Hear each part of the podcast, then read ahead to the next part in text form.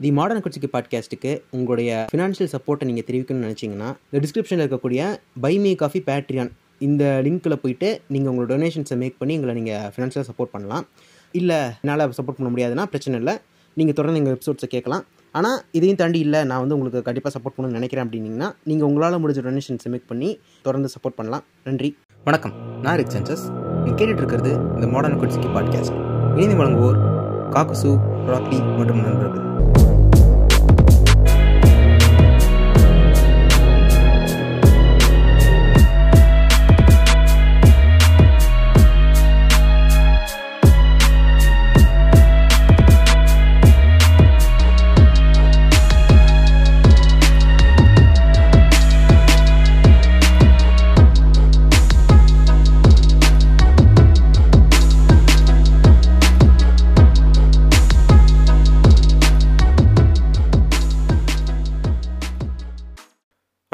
நான் rig census பேசிகிட்டு இருக்கேன் இப்போது இன்னைக்கு டாபிக் வந்து என்னென்னா இன்ஃபீரியாரிட்டி காம்ப்ளெக்ஸ் இப்போ இந்த டாப்பிக்கை வந்து ஒரு இது ஒரு சின்ன டாப்பிக்காக இருக்கலாம். பட் இது வந்து சூஸ் பண்ணுறதுக்கு வந்து பல காரணங்கள் இருக்குது ஏன்னா இப்போ இந்த இன்ஃபீரியாரிட்டி காம்ப்ளெக்ஸ் அப்படிங்கிறது வந்துட்டு இன்றைக்கி பல பேர்கிட்ட இருக்கிற ஒன்று இது வந்து பல பேர் அப்படின்னு சொல்கிறத விட நான் வந்து பல இடத்துல வந்து இந்த இன்ஃபீரியாரிட்டி காம்ப்ளெக்ஸ் வந்து ஃபேஸ் பண்ணியிருக்கேன். இன்றைக்கு வரைக்குமே இன்னுமே கூட அதோட ரெசிடியூஸ் வந்து கொஞ்சம் இருக்குது உள்ளே இருக்குது அப்படிங்கிறத சொல்லலாம். ஸ்டில் ஒரு ஒரு சின்ன ஒரு விக்டிமாக தான் உள்ளே இருக்கேன் அப்படிங்கிற மாதிரி சொல்லலாம். இப்போ அதனால தான் அதை பற்றி பேசணும் அப்படின்னு நினச்சேன்.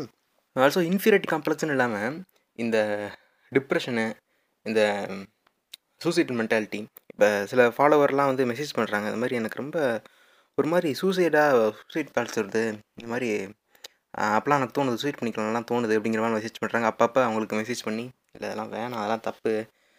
அதெல்லாம் தீர்வு இல்லை அப்படிங்கிற மாதிரி ஓரளவுக்கு பேசுகிறோம் சில பேர் வந்துட்டு இந்த மாதிரி ரொம்ப ரொம்ப தனிமையில் இருக்கனால எனக்கு தோணுது. அப்போலாம் சில டைமில் வந்து இந்த பாட்காஸ்ட்லாம் கேட்கும்போது தான் ஓரளவுக்கு பரவலாமல் இருக்குது நான் சும்மா பெருமைக்காக சொல்லதை சும்மா ஒரு சீன் காமிக்கிறதுக்காக சொல்கிறேன் உண்மையாக நடக்கிற சொல்கிறேன் உண்மையாக எனக்கு அப்படி மெசேஜ் பண்ணவங்களுக்கு இது நல்லா புரியும். ஏன்னா பல பேர் மெசேஜ் பண்ணியிருக்காங்க இந்த மாதிரிலாம் சொல்லியிருக்காங்க. இந்த மாதிரி நிறைய டிப்ரெஷன் இருந்துச்சு. மீண்டு வர்றதுக்கெலாம் பாட்காஸ்ட்லாம் ரொம்ப உதவியாக இருந்துச்சு அப்படிங்கிற மாதிரிலாம் சொல்லியிருக்காங்க. எங்கள் பாட்காஸ்ட்னு இல்லை மற்ற பாட்காஸ்ட்னுமே சொல்கிறேன் எல்லாமே சொல்கிறேன் இப்போ உண்மையாக ஏன் அதை இவ்வளோ மீனிங்காக இப்போ சொல்கிறேன் அப்படின்னா நீங்கள் எல்லாத்துக்கும் தெரியும். இப்போ நான் வந்து எஸ்விகே பாட்காஸ்ட்டோட ஒரு பெரிய கண்ணி அப்படிங்கிறது எல்லாத்துக்குமே தெரியும். அது அந்த ட்ரோல் பண்ணுற பண்ணி எனக்கு பண்ணிட்டு போகிறானுங்க அவனை பற்றி கவலை இல்லை. இது ஏன் ஒரு முக்கியமான காரணம் இப்போ நான் வந்து இருந்த ஒரு இருக்க இடம் இல்லை இருந்த இடம் எல்லாமே வந்துட்டு ஒரு தனிமையான இடம் தான். சுற்றி ஒரு பெருசாக ஒரு நெய்பர்ஸ் இல்லை ஃப்ரெண்ட்ஸு இல்லாத மாதிரி ஒரு இடத்துல தான் நான் இருந்திருந்தேன். ஸோ இப்படி இருக்கிறப்போது ரொம்ப ஒரு டிப்ரெஷன் ஒரு டிப்ரெஷன் தரக்கூடிய இடம். இந்த இன்ஃபீரியாரிட்டி காம்ப்ளெக்ஸ் வந்து பல மடங்கு ஏற்றக்கூடிய ஒரு சில இடங்களில் சில சரௌண்டிங்ஸில் இருந்திருக்கேன். அப்படி இருக்கும்போது என்னோடய என்னோட இன்ஃபீரியாரிட்டி காம்ப்ளெக்ஸை உடைக்கிறதுக்கும் இல்லை இந்த டிப்ரெஷன் இதெல்லாம் இது பண்ணுறதுக்கும் ஒரு முக்கியமான ஒரு ஒரு கருவியாக இருந்தது வந்துட்டு எஸ்விகேன்னு நான் கண்டிப்பாக சொல்லுவேன். இதை வந்து இது இதெல்லாம் ஒரு ரீசனா அப்படின்னு நீங்கள் இது பண்ணலாம். ஃபர்ஸ்ட் ஆஃப் ஆல் இது இன்னொரு விஷயம் நான் சொல்லிக்கிறேன். இந்த நடுவில் இந்த டேங்க்கு தாலிக இந்த மற்றவனுங்களை உட்காந்துட்டு இந்த ஏதாச்சும் ஒரு ஆர்குமெண்ட் போயிட்டு இருந்தால் கூட யாராச்சும் வந்து பேசினா டேய் நாலு பாட்காஸ்ட்டை கேட்டு வந்து பெரிய இது மாதிரி பேசுறியா? பாட்காஸ்ட் கேட்டுட்டு பெரிய இன்டலெக்சுவல் மாதிரி புத்துறியா அப்படின்ட்டுலாம் இவனுக்கு உட்காந்து ட்ரோல் பண்ணிட்டு கிடப்பானுங்க. நான் என்ன சொல்கிறேன் பாட்காஸ்ட் கேட்குறனால வந்து இன்டலெக்சுவல் ஆகும்லாம் இல்லை. பாட்காஸ்ட் பண்ணுற நாங்களே நானே இன்டலெக்சுவலாக இன்டலெக்சுவலாக நான் சொல் சத்தியமாக சொல்ல மாட்டேன். ஓகேவா இப்போ இப்போ நான் வந்து ஒரு இதை லேர்னிங் பண்ணுறேன் ஒரு ப்ராசஸ் வந்து லேர்ன் பண்ணுறேன் இல்லை எனக்கு நாலு விஷயம் தெரிஞ்சிருக்கு. அதை வந்து சொல்கிறது தான் சொல்கிறது ஒரு மீடியமாக தான் அந்த பாட்காஸ்ட் வந்துட்டு இது பண்ணுறேன் இப்போ இது இது தெரிஞ்சுக்கலாம். இது தெரிஞ்சிருக்கும் போது இப்போ வந்து ஒரு இப்போ சப்போஸ் இப்போ இந்த இந்த எடுத்துப்போம். தாபரையா பாட்காஸ்ட் எடுத்துப்போம். ஓகேவா இப்போ அந்த ஆள் மேலே வந்து ஒரு தப்பான பிம்பம் இருக்குது அந்த ஆள் பெரிய என்னமோ வீர மாதிரி ஒரு ஒரு தியாகி மாதிரிலாம் இருக்குது இப்போ அந்த ஆளோட உண்மையான பிம்பத்தை வந்து சரியான தரவுகளோட அதை வந்து எடுத்து பேசுகிறோம் அது பேசும்போது அது த சரியானு கேட்டால் அது உண்மை முழுசாக உண்மை அது. ஓகேவா இப்போ அந்த ஒரு இடம் இப்போ ஒரு ஆர்குமெண்ட் வருது. இப்போ வந்து ஒருத்தன் வந்து அந்த மாதிரி சீன் போட்டுட்ருக்கான். ஒரு பெரிய தியாகி அப்படின்ட்டு இருக்கான் அப்போ ஒரு இடத்துல அவன் போய் அங்கே பேசுகிறான் உனக்கு என்ன தெரியும் மயிறு இந்த பாட்காஸ்ட் போய் கேளு அப்படின்னா அது வந்து ஒரு சரியான விஷயம். ம்? அப்போ அவன் சரியாக தான் சொல்கிறான் அதை.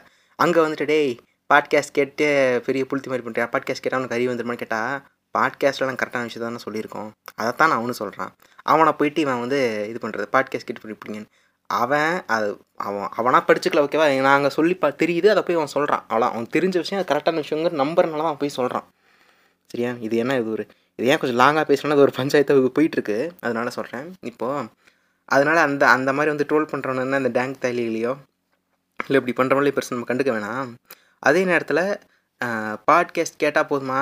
பெருசாக எல்லா பாட்காஸ்ட் கேட்குறனாலே அறிவு வளர்த்துக்க முடியுமா அப்படின்னு கேட்குறா அது வந்துட்டு மதன்குரி வீடியோ பார்க்குறனால எனக்கு வந்து மதன்குரியை ட்ரோல் பண்ணுறதுக்காக சொல்ல சாதாரணமாக சொல்கிறேன் இந்த வீடியோ வேணும்னு சொன்னேன் இந்த வீடியோ இவர் வீடியோ பார்க்குறனால எனக்கு அறிவு வளருது அப்படிங்கிறதெல்லாமே வந்துட்டு ஒரு அதெல்லாம் சரியான விஷயம் கிடையாது. நம்ம நம்ம இறங்கணும் லேர்னிங் ப்ராசஸில் இறங்கணும். இப்போ ஒரு இப்போ மதன்குரு வீடியோ எடுத்துப்போமே. மதன்குரு வீடியோ நான் பார்க்குறதில்ல சொல்கிறேன் ஓகேவா இப்போ ஒரு மதன்குரு ஒரு விஷயத்தை பற்றி பேசுகிறாருன்னு வச்சுப்போம் அது வந்து இதை பற்றி கேட்டுட்டேன். கேட்டுட்டோன்னே உனக்கு உடனே இதை பற்றி நாலேஜ் கெயின் பண்ணிட்டேன் அப்படின்னு சொல்லிட்டு அப்படிலாம் கிடையாது. மதன்குரு ஒரு விஷயத்தை பேசுகிறாரு அப்படின்னா அது கரெக்டாக பேசினாவே வச்சுப்போம். அது கரெக்டாக வேலிடேட் பண்ணி பார்க்கணும். வேலிடேட் பண்ணிட்டு அது அது உள்ளே பூந்து இப்போ பிட்காயின் பற்றி பேசுகிறாருன்னா பிட்காயின் பற்றி கரெக்டாக தான் பேசியிருக்காருன்னா நம்ம வேலிடேட் பண்ணல தப்பு இல்லை. உள்ளே போயிட்டு அதை பற்றி நாலு விஷயம் இன்னும் எக்ஸ்ட்ராவாக மதன் கௌரி ஒரு வீடியோவில் வந்து ஒரு பத்து நிமிஷம் பேசுகிறாரு அப்படின்னா இன்னும் ஒரு கால் நேரம் அதை பற்றி பே இன்னும் கொஞ்சம் இன்னும் அதை வந்து அதை பற்றி அதிகமான இன்ஃபர்மேஷன்ஸ் வந்து நம்ம தேடி படிக்கிறது தான் ஒரு நல்ல விதமான ஒரு விஷயமாக இருக்கும். ஸோ வந்து நாங்கள் அதைத்தான் வந்து அட்வைஸ் பண்ணுறோம் ஸோ இது வந்து ஒரு இதை கொஞ்சம் கிளாரிஃபை பண்ணணும் அப்படிங்கிறக்காக சொன்னேன். இப்போ நான் சொன்ன பாயிண்ட்டுக்கு வரேன். இப்போ அது மாதிரி நான் இந்த மாதிரி இந்த டிப்ரெஷனு இந்த இன்ஃபீரிட்டி காம்ப்ளெக்ஸ் எல்லாம் கொஞ்சம் ஃபேஸ் பண்ணுறதுக்கு எனக்கு வந்து ஒரு டூலாக இருந்தது வந்துட்டு ஒரு இதுன்னு சொல்லலாம். அதான் ஒரு டூலு ஒரு கேட்லிஸ்ட் அந்த லெவலில் தான் சொல்கிறேன். உடனே வந்துட்டு டேய் எஸ்விகே கேட்டால் இது போயிருமாடா டிப்ரெஷன் போயிருமாடா எஸ்விகே கேட்டால் இன்ஃபீரியாரிட்டி காம்ப்ளெக்ஸ் போயிருமாடான்னு புண்ட மாதிரி பேசக்கூடாது. ம் சரியா? அது வந்து என்னோடது. நான் வந்து சவிதாபாய் படிக்கிறதுனால கூட வந்துட்டு என்னோடய இன்ஃபீரியாரிட்டி காம்ப்ளெக்ஸ் போகுது அப்படின்னு கூட நான் சொல்லுவேன். ஓகேவா அது வந்து எனக்கு எதில் வந்து எனக்கு ப்ரிஃபரபுளாக இருக்கோ எதனால எனக்கு போச்சோ அதைத்தான் நான் சொல்ல முடியும். ஓகேவா இன்னும் வந்துட்டு இவர் வந்துட்டு இப்போ விஜயவரதராஜன் வந்து ஓசோ வந்து ஃபாலோ பண்ணுறாரு இப்போ காக்கு சுகம்லாம் வந்து ஓசோவோட பயங்கரமான ஃபாலோவர் ஓகேவா ஆனால் நான் வந்து ஓசோவோட ஃபாலோவர்லாம் கிடையாது. இப்போ வந்து இவனுக்கு வந்து சண்டை மூட்டுறது. அப்போ வந்து என்ன சொல்கிறீங்க அப்போ வந்து விஜயவரதராஜன் தப்புன்னு சொல்கிறீங்களா நான் நே அவரு அவருக்கு வந்து அவரோட ஐடியாலஜி பிடிச்சிருக்கு இது பண்ணுறாரு எனக்கு வந்து அதில் விருப்பம் இல்லை. நான் வந்து அதில் வந்து பெருசாக உள்ளே போகணுன்னு ஆசை இல்லை. அவ்வளோதான் ஓகே அதனால் ஒரு ஒருத்தங்களுக்கும் ஒரு ஒரு இது இருக்கலாம். இப்போ அந்த மாதிரி பார்க்குறப்போது எனக்கு இந்த முக்கியமாக இந்த இன்ஃபீரியாரிட்டி காம்ப்ளெக்ஸை வந்து பிரேக் பண்ணுறதுக்கு ஒரு ஒரு கேட்டலிஸ்ட்டாக இருந்தது வந்துட்டு கண்டிப்பாக எஸ்விக்கேன்னு நான் சொல்லுவேன். இப்போ அதனால் ஆசிரமானனே கூப்பிட்டு இந்த எபிசோடை வந்து பண்ணுவோம் அப்படிங்கிற இதில் தான் இருக்குது இப்போ ஆசிரமா வந்து பேச போகிறாரு இன்ட்ரோ கொடுத்துட்டேன்னு நினைக்கிறேன். இப்போ இதை பற்றி பேசுகிறதுக்காக ஒரு விபி என் கூட இணைஞ்சிருக்காரு. யாருன்னா எங்கெல்லாம் அண்ட் கண்ணன். ஆசிரியமா செஞ்சு வச்சிருக்காரு காமிக்ஸ்தான் கண்ணன்லாம் ஓகே தான். ஆனா விஐபின்னு தான் எனக்கு ஒன்றும் புரியலையே. யாரோ நம்ம வேற யாரும் இருக்காங்களா எபிசோட்ல நம்ம ரெண்டு பேரும் தவிர. பாருங்க இந்த பணிவு தான் அண்ணங்கிட்ட. போப்போம் போலாம் போலாம் எபிசோட்ல அப்படின்னு சொல்லிட்டு நான் ஸ்கிரிப்ட்ல அப்படிதான் எழுதி கொடுத்துருக்கீங்க அப்படின்னு சொல்றேன் சரி ஓகே இதா. ஒன் பிட்காயின் அப்படிங்கிற நானா. சுண்டி விடுறீங்களா ஒரு பிட்காயின பிட்காயின் ரொம்ப அதிகம். இரநூறுவா வேணா தரேன். எங்க சித்தப்பா ஒருத்தர் இருக்கானே அவன் வந்து ஏடிஎம் கேட்கறனா பிட்காயினா காயின் தான் நினைச்சுக்கிட்டு இருக்கான். அது கிசாமி எபிசோட்ல பேசியிருப்பேன் அதை பத்தி. காயின் நினைக்கிறதெல்லாம் ரொம்ப கம்மியான மனநிலை மென்டல் தனம். இன்னும் அதிகமாலாம் இருக்கு. அப்படிங்கறதால சொல்றேன். ம் சரி. இப்போ அதான் இந்த இன்ஃபினிட்டி காம்ப்ளெக்ஸ் தாழ்வு மனப்பான்மை இதை பற்றி இன்னும் சொல்லணும்னா பல ஃபேக்டர்ஸ்னால அதாவது ஃபேக்டர்ஸ்னால் அது பர்சனாகவும் இருக்கலாம். இல்லை நானே வந்து நினச்சிக்கிறதா இருக்கலாம். நம்மளே வந்து இப்படி அப்படின்னு நினச்சிக்கிறதா இருக்கலாம். இந்த மாதிரி பல ஃபேக்டர்ஸ் இருக்குது இப்போ சொல்லணும்னா இப்போ பேரண்ட்ஸாக இருக்கலாம். சில பேர் வீட்டிலேயே வந்துட்டு பேரண்ட்ஸே நமக்கு இந்த தாழ்வு மனப்பான்மை கொண்டு வந்து வரலாம் ஃப்ரெண்ட்ஸு அதுக்கப்புறம் நம்மளாம் வந்துட்டு நான்லாம் அழகா இருக்கேன் ஃப்ரெண்ட்ஸ் அப்படின்னு நினச்சிப்போம்ல. எனக்கெல்லாம் ஒரு லைக் கிடைக்குமா? அப்படிங்கிற மாதிரி அது ஒரு சில விஷயங்கள் இருக்கும். இப்ப இந்த மாதிரி பல விஷயத்தினால வந்து ஹீரோவாக இருந்தால் லைக்ஸ் அள்ளி இருக்கும். எனக்கு. இந்த கருப்பு தொழுக்கம் லைக்ஸ் கொடுப்பீங்களா ஃப்ரெண்ட்ஸ் அப்படிங்கிற மாதிரி. அப்படிங்கிற மாதிரி அந்த மாதிரி இருக்கும். இன்னும் சொல்லணும்னா இந்த எக்கனாமிக் ஸ்டேட்டஸ் கூட அது பெருசா எனக்கு ஸ்டார்டிங் ஸ்டேஜ்ல அப்படி தெரிஞ்சது இல்லை ஏன்னா கொஞ்சம் ஓரளவுக்கு வசதி இருந்தனால தெரிஞ்சது இல்லை பட் போக போக நான் அந்த ஃபாரின்லாம் வந்து படிச்சேன். ஃபாரின்ல எல்லாம் படிக்கும் போதெல்லாம் பாத்தீங்கன்னா இந்த ஸ்டேட்டஸ்லாம் எக்கனாமிக் ஸ்டேட்டஸ்லாம் பார்க்கும்போது நம்ம நினைச்சிட்டு பண்ணோம் பெரிய புடுங்கி நம்ம கிட்ட ம். இவ்வளவு சொத்து இருக்கு அப்படின்லாம். அவன் ஒரு நாள் செலவுல நம்ம சொத்தையும் அழைச்சிருவான். அந்த அளவுக்கு எல்லாம் பணக்காரலாம் என் கூட படிச்சாங்க. அது மட்டும் இல்ல. வாங்க. ஃபாரின்ல வந்து தங்குங்க. இதாங்க சார். என்கிட்ட இவ்வளவு காசு இருக்கு. சரி பத்துக்கு பத்து ரூம் பிடி அப்படிமா அதானே? ஊர்ல டேய் ஊர்ல நான்லாம் எங்க ரூம்லயே வந்து கிட்டத்தட்ட நூறு பேர் தூங்கலாம்டா. சரிடா நீ கொடுத்த காசுக்கு பத்துக்கு பத்து ரூம் தான்டா வரும் அப்படிமா ம். ஆமா. இப்படிலாம் இருக்கும். அதனால ஒரு ஒரு ஸ்டேஜ்லயும் ஒண்ணு அப்படியே ஆஹ் இப்ப இதுல எல்லாம் நமக்கு இன்ஃபாட்டி காம்ப்ளெக்ஸ் வருமா அப்படின்னு நினைக்கிற ஸ்டேஜ் எல்லாம் அன்லாக் அப்படிங்கிற மாதிரி அப்படியே அந்த ம், பல இடங்கள் வரும். என்ன இதோட எஃபெக்ட்ஸ் வந்து எப்படி இருந்துச்சுன்னா ஆஹ் பல இடங்கள் அது வந்து நம்ம வேலை செய்ய விடாம தடுக்கும் ஒரு மாதிரி. அப்படியே ஒரு மாதிரி உடஞ்சு போக வைக்கும் நம்மள. ஸோ அந்த மாதிரிலாம் இருந்திருக்கு. இதான் நீங்க ஜென்ரலா சொல்லுங்க இதை பத்தி. இல்ல இப்ப இன்ஃபீரியாரிட்டி காம்ப்ளெக்ஸை வந்து எனக்கு அது பெரும்பாலும் சின்ன வயதுல இருந்து அது ஒரு ப்ராப்ளமா இருந்தது கிடையாது. ம், ம், யூஸ்வலா பல விதமான பஞ்சாயத்துகளை தாண்டி நான் வந்திருக்கேன் வாழ்க்கையில. ஆனா இத நான் பார்த்த நிறைய பேருக்கு எனக்கு தெரிஞ்சு நிறைய பேருக்கு வந்து இன்ஃபீரியாரிட்டி காம்ப்ளெக்ஸ் இருந்திருக்கு. நீ சொல்ற மாதிரி ஒரு ஃபினான்ஷியலி ஒரு கஷ்டமான ஒரு நிலைமையில இருக்கிறது கூட அந்த ஃபினான்ஷியல் ஸ்டேட்டஸை வந்து இது பண்ணும் தான் அது finan- அதாவது இன்ஃபீரியாரிட்டி காம்ப்ளெக்ஸ் இன்டியூஸ் பண்ணக்கூடிய ஒரு விஷயம் தான் அதுல இருந்து என்னடா நம்ம கூட இருக்கவங்கலாம் நல்ல மார்க் எடுக்கிறாங்களே நம்மளால நல்ல. மார்க் எடுக்க முடியலையே அதுவா இருக்கலாம். நம்ம வந்து எப்படி சொல்றதுன்னா மத்தவங்க எல்லாம் டூருக்கே எப்படி எப்படியோ போறாங்க. நம்மளால. ஒன்றும் பெரிய டூர்லாம் போக முடியல. அஹ் மத்தவங்க வந்து மத்தவங்களோட கம்பேர் பண்ணிக்கக்கூடிய ஒரு ஃபேக்டர் வந்து எப்பவுமே அந்த இன்ஃபீரியாரிட்டி காம்ப்ளெக்ஸ்க்கு வந்து ஒரு மெயினான ஒரு ஃபியூல் எலமெண்ட் இது இருக்குதானே? ஆனா அதுதான் இப்ப ஆனா நான் நிறைய பேரை பார்த்துருக்கேன். என்னோட பர்சனல் எக்ஸ்பீரியன்ஸ் சொல்றேன். ஒரு பையன் ஒருத்தன் நல்லா கருப்பா இருப்பான். அதுக்கு அவன். என்ன பண்ண முடியும்? யார் என்ன பண்ண முடியும்? அதுல ஒன்றும் தப்பு இல்லை. கருப்பா இருக்கிறதுல என்ன ஒரு விஷயம்? ஆனா அது ம், ஆதி ம், காலம் நாங்கெல்லாம் ஸ்கூல் படிச்சுக்கிட்டு இருந்தோம். அவன் எவ்வளவு. கருப்புனா ஆஹ் நீங்க வந்து இந்த போன்ல எல்லாம் மிட் நைட் பிளாக் வாங்குவாங்க தெரியுமா. எடிசன். அந்த மிட் நைட் பிளாக் தான் அவனே இருப்பான். இப்ப ஓ சரி ம், ஆமா. ஆனா அதுல அதாவது இந்த இது மாதிரி சாதாரணமாவே எல்லாம் உலகம் ஃபுல்லா இருக்காங்க. ஆனா இது இவ இவரு பெரிய இவனுங்கெல்லாம் பெரிய மைனர் குஞ்சு மாதிரி அவனை போட்டு என்னடா அப்படின்னு சொல்லிட்டு அவன் கருப்பு போட்டு இருக்கிறத போட்டு கலாச்சிக்கிட்டு இருப்பாங்க. அது போக அவன் ரொம்ப ஒல்லியாவே இருப்பான் அந்த பையன். ரொம்ப ஒல்லியாவும் ரொம்ப கருப்பாவும் இருப்பான். புள்ளிக்கான எல்லா இது டிக்கையும் வாங்கிட்டே இருக்காரு. அப்படியே பிளாக்கா ஆ- டிக் ஒல்லியா டிக் அப்படிங்கிற மாதிரி. ஆமா ஓரளவுக்கு நல்லா படிப்பான். ஆனா அவனை வந்து ஒரு தடவை அவங்க வீட்டுல போயிட்டு நானும் என் ஃப்ரெண்டு பேசிட்டு இருக்கோம். அப்ப அவன் சொல்றான் சில நேரம்லாம் கத்தி எடுத்து என் கையை நானே கிழிச்சுக்கலான்னு போல இருக்கும்டா அப்படின்னு சொன்னான். எனக்கு ரொம்ப ம், ரொம்ப வருத்தமா இருந்துச்சு எனக்கு. டேய் அப்படிலாம் ம், ம், சொல்லாதடா அப்படிலாம் நினைக்க கூடாதுடா அப்படின்னு முடிஞ்ச அளவுக்கு நம்ம சொல்லதான் முடியும். ம். அஹ், சில விஷயங்களை நம்ம அவன்கிட்ட இருந்து பார்க்க முடிஞ்சுச்சு. அது ஆக்சுவலாக ஓரளவு ஒரு கட்டத்துக்கு மேலே அவன் ஃபைட் பண்ண ஆரம்பிச்சிட்டான். அது நேச்சுரலாக அந்த ப்ராசஸ் வந்துடும் ம், ம், இன்ஃபீரியாரிட்டி காம்ப்ளெக்ஸ் வந்து எல்லாருக்கும் இருக்கிறது வந்து சகஜம். சரியா? அது எல்லாருக்கும் ஏதாவது ஒரு இது மூலமா வரக்கான வாய்ப்புகள்லாம் இருக்கு. ம், ம், அஹ் ஆனா அவன் அதை ஒரு கால ஒரு காலத்துல ஃபைட் பண்ண ஆரம்பிச்சது வந்து அது இன்னும் என்ன கேட்டால் கொஞ்சம் காமெடியாக தான் இருந்துச்சு but okay I am glad you fought this அப்படின்னு நினைச்சேன். ஏன்னா அவன் வந்து என்ன பண்ணுவான்னா வாங்கும் ம், போதே பெரிய பைக்கை வாங்குவான்.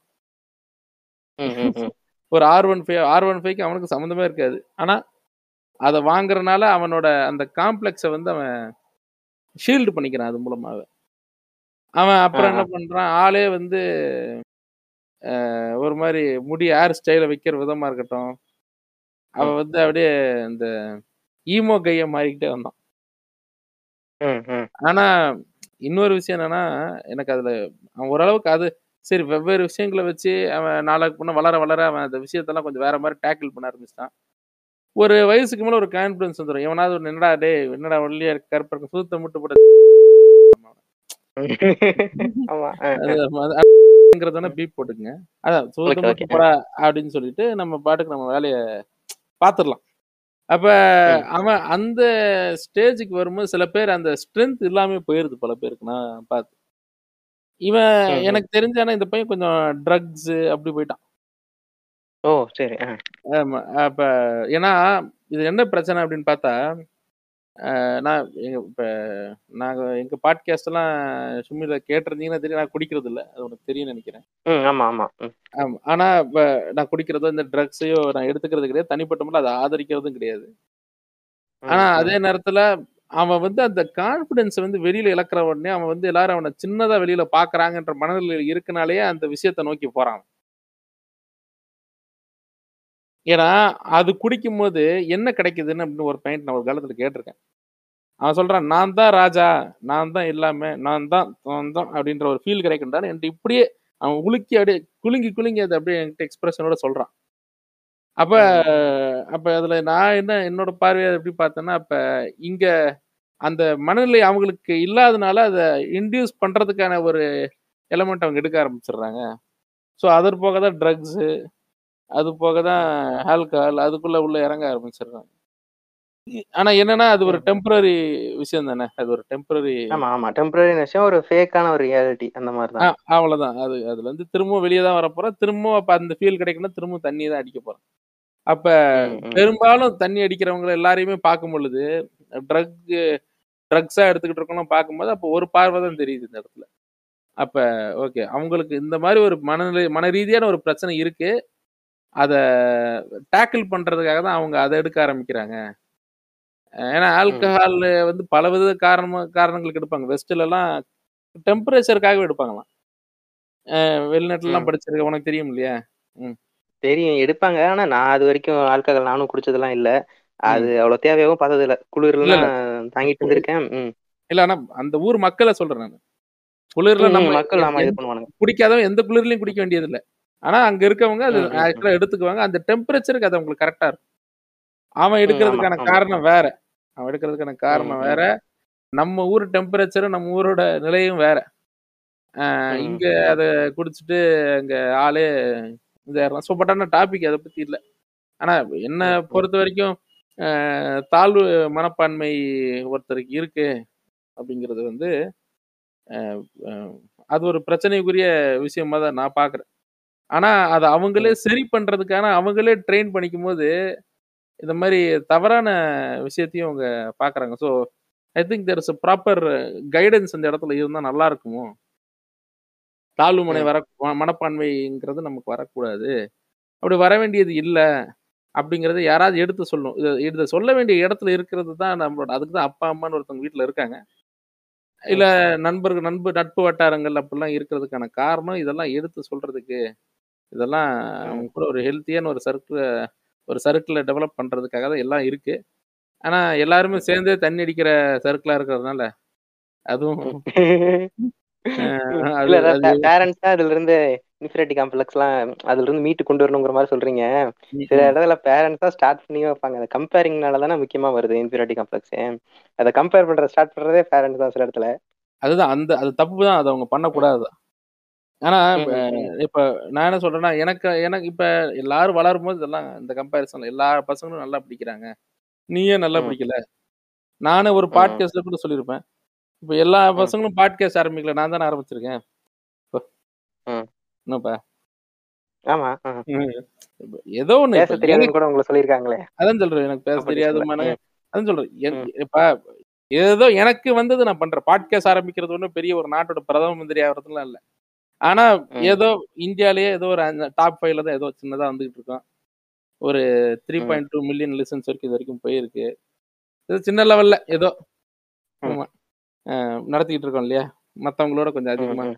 அப்ப தனியா ஒரு இடத்துல தெரியிறோம். ஆனா இப்ப இது. என்ன கேட்டா, இது ஒரு பெரிய அச்சீவ்மென்ட்டா அப்டின்னா, அது நான் எனக்கு அத ஒரு அச்சீவ்மென்ட்னு நெனைக்கிறேன். ஆனா. ஆனா அதனால என்ன என்னால வந்து இப்ப இது பண்ண முடியுதுன்னா பரவால்ல. இவ்வளோ தூரம் நம்ம பண்ணியிருக்கோம் அப்டிங்கிற ஒரு எனக்கே நான் ஒரு விஷயத்த வந்து நான் டெவலப் பண்ணிக்கிறதுனால, நான் வந்து தாழ்வு மனப்பான்மைக்கு போறது கிடையாது. நான் யாரோட என்ன கம்பேர் பண்ணிக்கிறது கிடையாது. நான் நேரா போய் ஜோ ரோகனோட நான் கம்பேர்லாம் பண்ணிக்கிறது கிடையாது. சரி மத்த பாட்காஸ்ட்லாம் இருக்கு. அவன் என்ன போட்டியா வரான் அப்படிலாம் பண்றது கிடையாது. எனக்கு என்ன பிடிச்சிருக்கோ அத நான் பண்றேன். ஏன் நான் சொல்ற கருத்துக்கு என்ன போயிட்டு இருக்கோ பரவால்ல. பாட்காஸ்ட் ஒண்ணு பண்றோம். அது ம். போயிட்டு இருக்கு. இது நான் ஏன் இந்த பாட்காஸ்ட் எக்ஸாம்பிளா வைக்கிறேன்னா, தனிப்பட்ட வாழ்க்கையில நான் பரி நல்ல விஷயங்கள், நெறைய விஷயங்கள் நான் பண்ணிட்டு தான் இருக்கேன். ஆனா பாட்காஸ்ட்ங்கிறது ஒண்ணு விருப்பப்பட்டு தனியா ஒரு விஷயம் நல்லா பண்ணணும். இப்ப உனக்கு பெர்சனலா எனக்கு தெரியாது. ஆனா. நான் ஏதோ ஒழுங்கா பண்றனால தான் உன்னை கூப்பிட்டு இந்த இதுல உட்கார வச்சிருக்கேன். இல்ல இல்லன்னு நீ என்ன கூப்பிட போறது இல்லையே ஆ. ம், ம், ஆசிரமம் ம். பெரிய புடிங்கன்னு போயிட்டு இருக்க மாட்டியா நீனு சொல்றேன். இதுக்கு நான் பதில் சொல்ல மாட்டேன். இல்ல இல்ல சொல்றேன். அவன் யார் அவனை இல்ல ஆனா ஏதோ ஒரு விஷயத்துல இப்ப இது ஏன் நான் இத சொல்றேன்னா இப்ப எனக்கு நான் எப்படி பாக்குறேன்னா எது இப்ப இதுதான் இப்படி இதுதான் ஸ்டாண்டர்ட் வே ஆஃப் சக்சஸ் அப்படின்றது ஒண்ணும் கிடையாது. அத ஏன்னா அதுதான் அவங்க எதிர்பார்க்கறாங்க. அதை நம்ம கம்பேர் பண்றதுக்கான கீ ரீசன் அதுதான். நீ என்ன சக்சஸ்ஃபுல் என்ன பண்ண? ஒரு டாக்டர் ஆயிட்டா? ஒரு நீ மட்டும் டாக்டராவே நீ தான்டா சூப்பர் அப்படிமா டாக்டர் நல்ல டாக்டர் நிறைய பேர் இருப்பானே. நீ ஐம்பது ரூபாய்க்கு ஐம்பது ரூபா நூறு ரூபாய்க்கு வாங்குற கிளினிக் ஒன்று நடத்திட்டு இருப்ப. ரொம்ப சுமாரா தான் வைத்தியம் பாக்குறனால அந்த டாக்டர்கிட்ட யாரும். போகாதப்பா அப்படின்னு காது போய் எவனும் பேசினா உனக்கே வருத்தமா போயிடும் அப்ப அப்ப டாக்டர் ஆயிட்டா மட்டும் அந்த அவங்க கம்பேர். பண்றதுக்கான இது சொல்றேன். சக்சஸ் வந்துருமா? புரியுது புரியுது. அதான் எங்க போனாலும் ஒரு லெவல் இருக்குங்கிறீங்க. இப்ப எம்பிபிஎஸ் முடிச்சிட்டா என்ன எம்பிபிஎஸ் டாக்டர் தானே? பிஜி எல்லாம் பண்ணல அப்படின்னும் பிஜி பண்ணா அதுக்கு மேல இன்னும் ஒரு பெருசா இருப்பானுங்க. இப்ப நீ. எம்பிபிஎஸ் எல்லாம் படிச்சு டாக்டர்லாம் வாங்குற தமிழ் பொக்கிசமே ஒரு டாக்டர் தான். பாரு. தண்டை புண்டு டாக்டர் அது வேற விஷயம். ஆனா இல்ல டாக்டர் அப்படின்னு சொன்னா நீ என்ன டாக்டர் நம்மளே இப்ப சந்தைக்கு போடுறாங்க. இப்ப தமிழ் பொக்கிஸ் எல்லாம் டாக்டர் அதுல இருந்து. இல்லங்க நான் சத்தியமா மருத்துவம் படிச்ச டாக்டர் அப்புறம் தான். சரி ஓகே பரவாயில்ல அப்படின்னு வராங்க. ஏன்னா கண்ட நாயும் டாக்டர் ஏறுது இன்னைக்கு. அப்ப அஹ், இதுல என்ன என்னோட கேள்வி என்னன்னா இப்போ இப்ப யூடியூபர் ஆகிறாங்க ஒருத்தன். நல்ல யூடியூபர் ஆகிறான்னு ஆகிறான்னு வச்சுக்கோங்க. ஒரு சுமாரான சேனல் நடத்துகிறவனும் இருக்கான். இப்ப ஆனா இப்போ இப்ப அதாவது இப்ப அப்ப யூடியூபர் ஆயிட்டா மட்டும் சக்ஸஸ் வந்துருமா? பாட்காஸ்ட் ஆகிட்டா சக்ஸஸ் வந்துருமா? இல்ல டாக்டர் ஆயிட்டா மட்டும் சக்ஸஸ் ஒரு ஒரு சிறந்த இன்ஜினியர் ஆயிட்டா ஒரு சாஃப்ட்வேர் கம்பெனியில் வேலை செஞ்சா இல்ல ஒரு டிராவல் ஆகரா இருந்தா இல்ல ஒரு ரைட்டரா இருந்தா என்ன பண்ணாலும் சக்சஸ் அப்படிங்கறதெல்லாம் கேரண்டி எல்லாம் எதுவும் பண்ண முடியாது. சக்சஸ்ங்கிறது நம்ம மனநிலையில இருக்கிறது தான் என்ன கேட்டா என்ன கேட்டா இந்த podcast three point two million போயிடுச்சு அப்படின்றதெல்லாம் காரணம் நல்லா நான் ரொம்ப சந்தோஷமா இல்ல. நூறு பேர் கேட்டா போதும்பா இந்த. நூறு பேர் கேக்குறான் சரியா. அவ்வளவுதான் அவ்வளவுதான் டார்கெட்டே வச்சு நான் ஆரம்பிச்சேன். சரி ஒரு நூறு பேர் ரீச். ஆகுமா? ஒரு ஆயிரம். பேர்கிட்ட போச்சு. பரவாயில்ல சந்தோஷம். அப்படின்னு அப்படிதான் ஆரம்பத்துல இருந்தேன். சீசன் ஒன்னுல. மொத்தமே thirty six K view listens தான் போச்சு. அது ரொம்ப பெருமையா நாங்க சொல்லிட்டு இருந்தோம் அது. இல்ல ஆனா எனக்கு எனக்கு அதுனா அது ஒரு சரிப்பா நம்ம சொன்ன விஷயத்த முப்பத்தாறாயிரம் தடவை ப்ளே பண்ணி கேட்டிருக்காங்க. பரவாயில்லையே. நானே கேட்க மாட்டேன். நானே எங்க எபிசோட இன்னொரு தடவை கேட்கறது கிடையாது. ஆனா அவங்க எல்லாம் கேட்கறாங்க அப்ப நம்ம கருத்தை வந்து இப்ப நாலு பேர்கிட்ட கேட்கறாங்க ரொம்ப இது ஒண்ணு இன்னைக்கு இருக்க நம்பரோட பார்க்கும்போது ஒன்றும் பெரிய நம்பர் அப்படின்லாம் சொல்ல முடியாதுன்னு வச்சுக்கேன் ஆனா அந்த மனநிறைவு எனக்கு இருந்துச்சுல்ல. அதனால எனக்கு இப்ப என்னன்னா. த்ரீ பாயிண்ட் டூ மில்லியன் இருக்கு அப்படிங்கறனால எனக்கு என்னன்னா அப்பாடி த்ரீ பாயிண்ட் இப்ப எப்ப ஃபைவ்க்கு போவேன் அப்படிங்கிற எண்ணத்துக்கே நாங்க வரமாட்டோம். நல்லா கேட்டுக்கிட்டு. இருக்காங்களா? எபிசோட் நல்லா போதா. நாலஞ்சு பேர் போதா? நல்லா ரெசனேட் ஆகுதா? ஐடியாஸ் எப்படி கிரியேட் ஆகுதா? ஃபீட்பேக் கரெக்டா வருதா? அதை மட்டும் தான் நாங்க பார்ப்போம் தவிர ரீச் அப்படிங்கிறது வந்து அந்த அளவுகோலை வந்து நாங்க ரெஃபர் பண்றதே கிடையாது. அப்வியஸ்லி அது இருக்கு அதை நாங்க விளம்பரப்படுத்துறோன்றது வேற விஷயம். ஆனா ஏன் மனசுபடி அதை நான் வந்து பெரிய அது ஒரு அளவுகோலா பார்க்கற மாட்டேன். ஏன்னா அந்த அளவுகோலை உட்காந்து அளக்க ஆரம்பிச்சிட்டோம்னா குவாலிட்டி டேமேஜ் ஆகும். அப்ப அப்ப அந்த இடத்துலயே அது அந்த இது ஃபெயில் ஆயிருது இப்ப அங்கேயே நம்ம தாழ்வு மனப்பான்மை உள்ள வர ஆரம்பிச்சிடும் நாளைக்கு. ஒருத்தன் ஒருத்தன் ஃபைவ் மில்லியன் வேணும் ஒருத்தன் போறான் அப்படின்னு வச்சுக்கேன். அப்ப நான் என்னடா இன்னும் த்ரீ பாயிண்ட் ஃபைவ்லயே இருக்கேன் அப்படின்னு நினைச்சுக்கிட்டு நான் உட்காந்தேன்னா அதான் தாழ்வு மனப்பான்மை. இல்லையா? அப்ப நம்ம. அப்பா அம்மா கம்பேர் பண்ணா கூட பரவாயில்ல. வெளியில இருக்கவன் கம்பேர் பண்ணாலும் பரவாயில்ல. நீ உன்னையே நீ யாரு கூடயும் கம்பேர் பண்ணாம இருக்கிறது தான் கீன்னு நான் நினைக்கிறேன். ஆமா ஆமா கரெக்ட் தான். நீ என்னனாலும் கம்பேர் பண்ணிட்டு போங்க. நீங்க எல்லாம் ஏதாவது சொல்லுங்க. எனக்கு தெரியும் நான் எப்படின்ட்டு. எனக்கு தெரியும் நான் எப்படி இருக்கேன் நான் இப்படிதான் இருக்கேன் அப்படிங்கிறது எனக்கு தெரியும். ஒரு கோலை மைண்ட்ல. வச்சுக்கிட்டு நான் ஒர்க் பண்றேன். அது வரதை எடுத்துக்கிறேன். வராது அது நோக்கி முயற்சி பண்ணுவேன். அப்படின்ற ஒரு பாயிண்ட் ஆஃப் வியூல இருந்துட்டோம்னு வச்சுக்கேன். இல்ல இது எனக்கு போதுமானது. ஏதாவது ஒரு உனக்கு உனக்கு எது கரெக்டா இருக்கு அப்படின்றத ஃபீல் பண்ணி அந்த மைண்ட் செட்டோட இருக்கிறது தப்பு கிடையாது. ஆனா. ஆனா அந்த கம்பேரிசனை வந்து அவங்க பண்ணலாம். வெளியாள் பண்ணலாம். அம்மா அப்பா கூட பண்ணலாம். ஆனா நம்ம நீயே உனக்கு பண்ணிக்கிட்டாதான் danger. Getting under the skin. அப்படிங்கிற வார்த்தை ஒன்று கேள்விப்பட்டிருக்கல என்ன? சொல்லுங்க. கெட்டிங் அண்டர் த ஸ்கின் இல்ல. இல்ல நீ தான் எடப்பாடின்னு வச்சுக்க சரியா. நீ எடப்பாடின்னு வச்சுக்க போடா சொல்லின்னு இருக்கலாம். சரி. இல்ல அது அல்ல அது போடா சொல்லின்றதுலாம் வேற விஷயம். ஐயா இப்ப நான் எட- நான் எடப்பாடி மாதிரி பதில் சொல்ல நான் சொல்றேன். சும்மா நீ எடப்பாடி எடப்பாடி மிமிக்ரி எல்லாம் பண்ண தேவையில்ல சரியா? நீ எப்ப ட்ரிகர் நீ எப்ப ட்ரிகர் ஆவன் மட்டும் நோட் பண்ணு சரியா? ஐயா வணக்கம். எப்படி இருக்கீங்க ஐயா? வணக்கம் நல்லா இருக்கேன். ம். சரி ஐயா இப்ப எப்படி இந்த எலெக்ஷன்லாம் ரொம்ப ரொம்ப புவரா பெர்ஃபார்ம் பண்ணிருக்கேன் ஏடிஎம்கே ஏன் சரி இதுக்கு என்ன சொல்லியிருப்ப? இல்லங்க மக்கள் நம்மளை ஒழுங்கா ஆதரிக்கல. அடுத்த தடவை நல்லா உழைப்போம் அப்படின்னு அவன் சொல்ல மாட்டான் முண்டை. ஆனா ஆனா அவன் அப்படி சொல்றான்னு வச்சுக்கேன். இல்லைங்க ஆல்ரெடி மக்கள் உங்க மேல நம்பிக்கை இழந்துட்டு தானே அது காரணம். மக்கள் எங்க மேல நம்பிக்கை எல்லாம் இழக்கலைங்க. நம்பிக்கை இழக்கல்னா ஏன் இவ்வளோ மட்டமா ஓட்டு போட்டிருக்காங்க? ஒரு இடத்துல உங்களுக்கு மதிப்பு மரியாதையும் இல்லையே? அப்படின்னு சொல்லும்போது அது உங்களோட கருத்துங்க அப்படின்றாருன்னு வச்சுக்குவோம். சரியா? இது ஒரு லெவல் ஆஃப் ஓரளவுக்கு அவனை நம்ம டேமேஜ் பண்றோம். ஆனா கெட்டிங் அந்த ஸ்கின்னுக்குன்னு இது வந்து நார்மலான ஒரு எதிர்கருத்து. சரியா?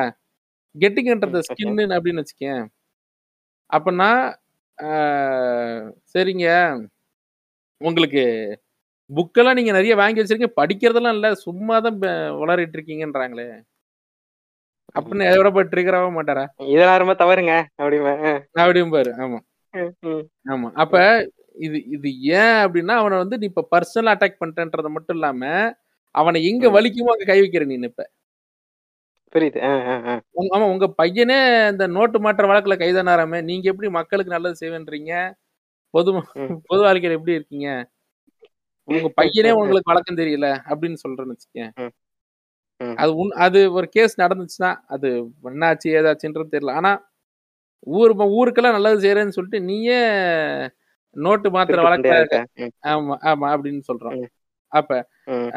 இப்ப இப்படி எல்லாம் இருக்கும்போது அப்ப அவர் உடனே அடுத்துட்டு இருக்கிறவர் இப்ப நீ என்ன பண்ணிட்டேன்னா அஹ், இது வரைக்கும் நீ சொன்னது மக்கள் உங்க மேல நம்பிக்கை இழந்திருக்காங்கன்னு சொல்றது ஒரு அட்டாக்கு இல்லைன்னா ஒரு இதுதான்.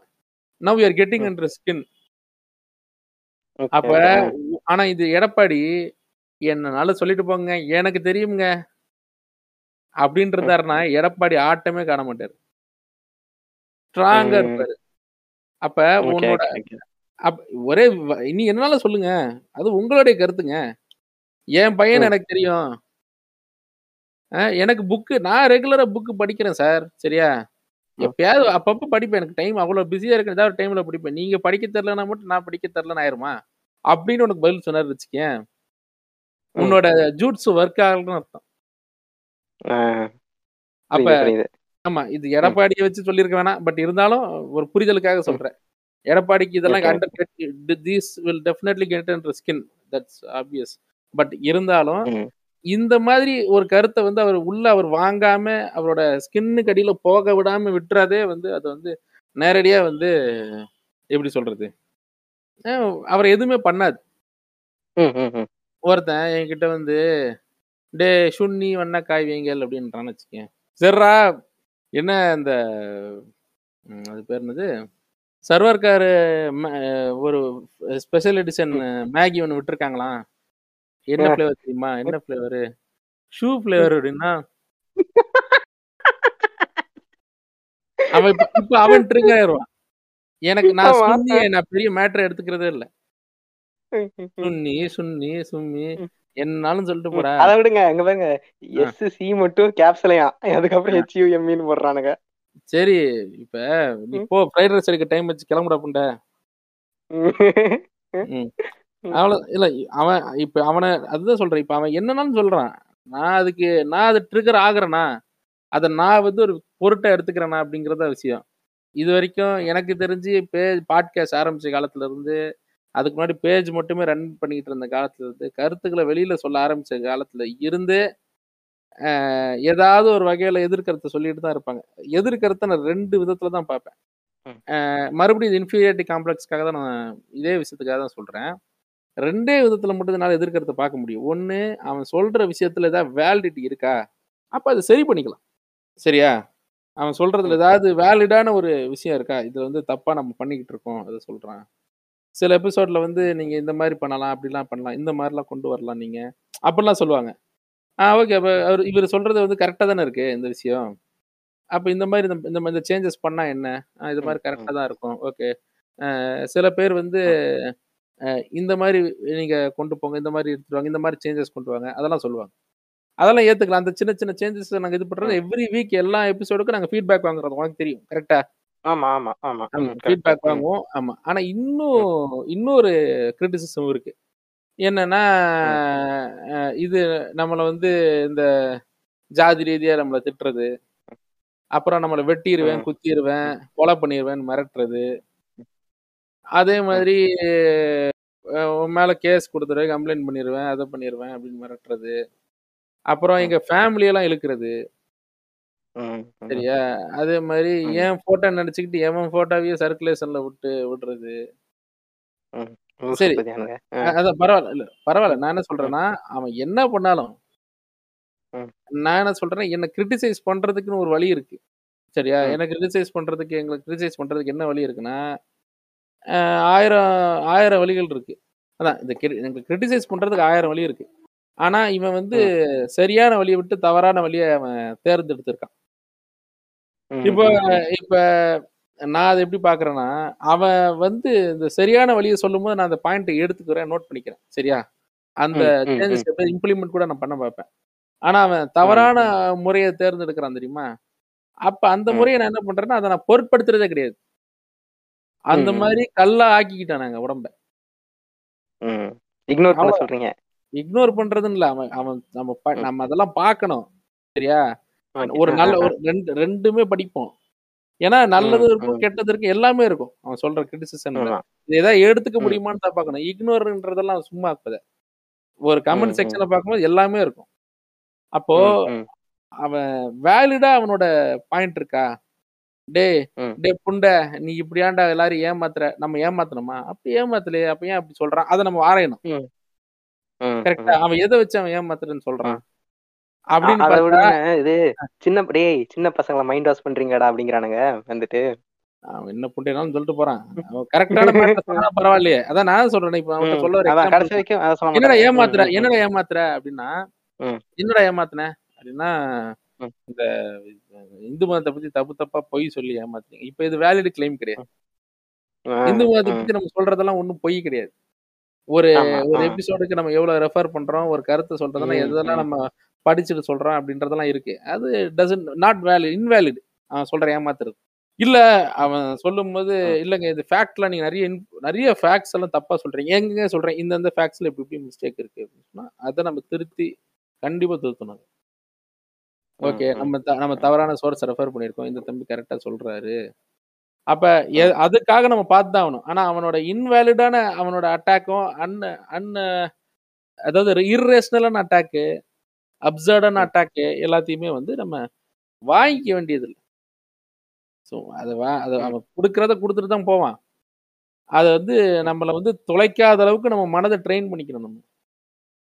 இந்த மென்டல். ட்ரைனிங் தான் ரொம்ப இம்பார்ட்டன்ட் இன்ஃபீரியாரிட்டி காம்ப்ளெக்ஸ்குள்ள போகாம இருக்கிறதுக்கு இந்த மென்டல் ட்ரைனிங் தான் இம்பார்ட்டன்ட் இப்போ ம். ஏன்னா அவன் அவன் யாருமே கிடையாது. அடுத்த வேலை ம். சோறு நமக்கு அவன் போட போறது கிடையாது.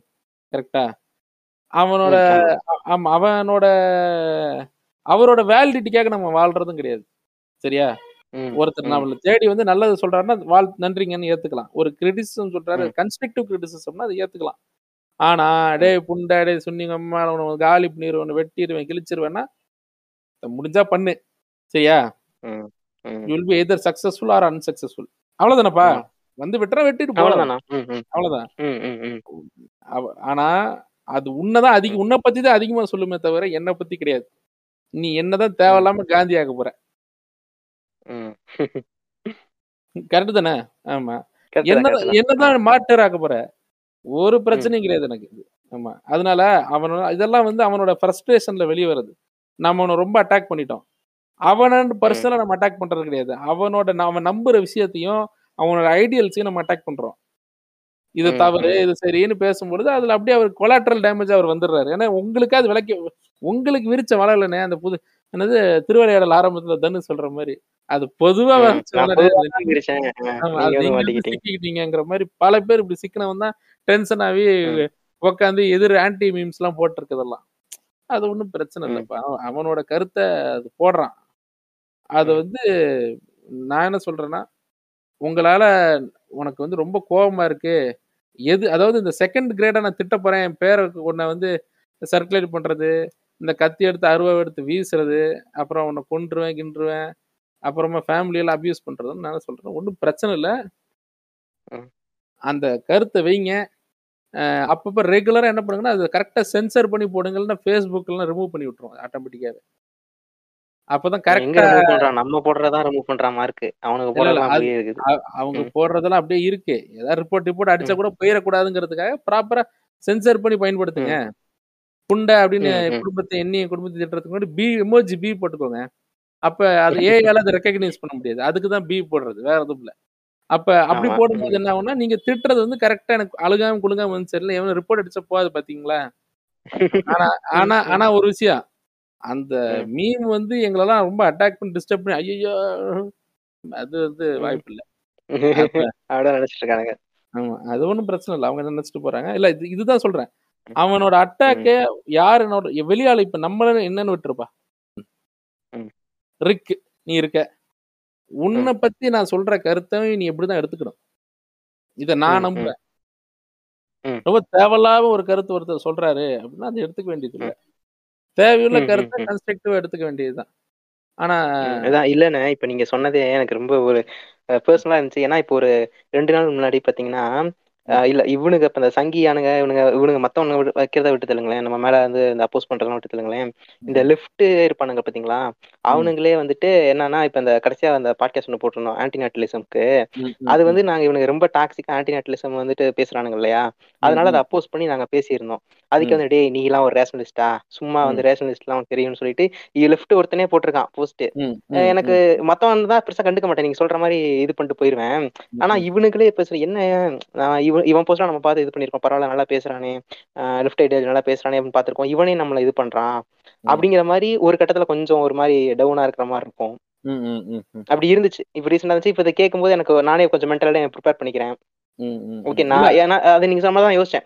நான் எனக்கு தோணும்போது கரெக்ட்டா பேசுனேனா? ஆமா கரெக்ட்டா தான் பேசினேன். ஏன்னா இவனுங்க ஆன்டி நேட்டலிசம்ங்கிற பேர்ல விட்டா குழந்தை இருந்தா கூட கொன்றுங்கன்னு சொல்லிருவானுங்க போல. அந்த அளவுக்கு. இவனுங்க டாக்ஸிக்கா பேசிட்டு இருக்கானுங்க. இப்ப. இதுக்கு இது இதத்தான் நம்ம கேட்டோம். கரெக்ட்டா தான் பேசியிருக்கோம் அப்படிங்கிறத நானே வேலிடேட் பண்ணிக்கிறேன். இல்ல அதான் சொல்றேன். இப்போ நீ வந்து. பொதுவா பொதுவான இத நீ சொல்ற. அதுல அந்த. வலையில அவன் மாட்டிக்கிட்டான் அவன். அவன் ம். ஏன்னா நீ வந்து ரொம்ப ரிலேட்டிவ் அவருக்கு ரிலேட்டபிளா பேசிட்ட. Very relatable. Now my now I am hmm. Offended அப்படிங்கிறப்ப. அப்ப அது. நீ நீ பர்சனலா பேசலப்பா. நீ ஒரு பொது கருத்த வைக்கிற. அந்த பொது. கருத்த அவரால ஏத்துக்க முடியல. ம். இன்டர்நெட் இன்டர்நெட்ட பொறுத்தவரைக்கும் சரி, உலகத்துல எந்த இடத்தையும் பொதுவான ஒரு விஷயமா இருந்தாலும் சரி. மனுஷன் எப்படி. அத அத வந்து பார்க்குறான்னா, எனக்கு பிடிச்ச கருத்த அவரு சொல்றாரா? அப்ப இவரு சொல்றது கரெக்ட். எனக்கு எனக்கு எனக்கு ஒரு கருத்து பிடிக்கும். அது இவருக்கு ஆப்போசிட்டா பேசுறா இவன் எதிரி. அத நம்மளும் சரி, அது எல்லாருமே எல்லாருக்குமே நான் அது ஒண்ணு சொல்லட்டுமா? அ. நான் இந்த எஸ்விகே கேட்க ஸ்டார்ட்டிங்ல வந்துட்டு ஏதோ ஒரு. சீரிஸ் சிடபிள்யூல. ஏதோ ஒரு சீரிஸ். அப்பதான் கேட்க ஆரம்பிக்கிறேன் எஸ்விகேலாம். கேட்க ம். ஆரம்பிக்கிறேன். நீங்க ஏதோ ஒரு சீரிஸ் வந்து பிடிக்கலன்னு சொல்றீங்க. ஃபர்ஸ்ட் நல்லா. ஜாலியா கேட்டுருக்கேன். என்ன அத பிடிக்கலங்கிறான். இது நல்லா. ஏதோ ரோஸ்ட் பண்ணீங்க. ஏதோ ஒரு சீரிஸ் நல்லாவே இல்ல நீங்க. இந்த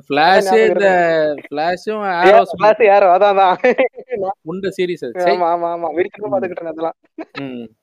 நல்லாவே இருக்கு. நல்லா தானே. கொஞ்சம் ஓரளவுக்கு பார்க்கலாம். அ ம். ஏன்னா இப்பயும் பார்த்துட்டு தான் இருக்கியா? இல்ல, இல்ல. இப்பலாம் இப்ப புண்ட மாரி இருக்கு. பார்த்தாலே ஆ வெறுப்புலையா இருக்கு. அப்ப நான் கரெக்ட்டா தான் சொல்லியிருக்கேன்.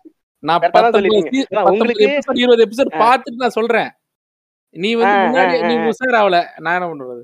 ஆமா. நான் உஷாராவல. நான் ஒரு 3வது சீசனுக்கு அப்புறம் உஷாராகுறேன். நீங்க ஒரு ம். சீசன்ல உஷாராயிட்டீங்க. அவ்வளவுதான் விஷயம். ஆமா. ம். ம். இல்ல இது இதுதான்பா நான் என்ன சொல்றேன். அப்ப நமக்கு புடிச்ச கருத்துக்கள் சொல்றவர் தான் எல்லாமே கரெக்ட் அப்படின்ற இப்ப என்னன்னா, அதனால தான் நான் என்ன சொல்றேன். ஒரு கருத்த கேட்கிறோம். சரியா? ஆனா அதுல ஒரு விஷயம் சொல்றாங்க. ஓகே. இது ஏன் நம்ம இது கரெக்ட்டா நம்ம பார்க்கக்கூடாது? இதுல என்ன ஒரு விஷயம் இருக்கு? அப்படின்ற அந்த அனாலிசிஸ நம்ம பார்க்கிறது வந்து கரெக்ட் தான். அது எல்லாத்துலயுமே நம்ம பார்க்கலாம். இப்போ பெரியார பத்தி நெறைய கருத்து சொல்லுவாங்க. சரியா? அதுல வந்து அவர். பொண்ணையே கட்டிக்கிட்டாரு அப்படிங்கிற இந்த இந்த ஜோக்கு புண்டைய பேங்க் தாயலிக. 1,20,000 ம். ஆமா. டேங்க் ம். தாய்லின்னு இல்ல. எவனா இருந்தாலும் சரி. பெரிய பூமர். கூட சொல்லுவான். அவரு பொண்ண கட்டிக்கிட்டாரு.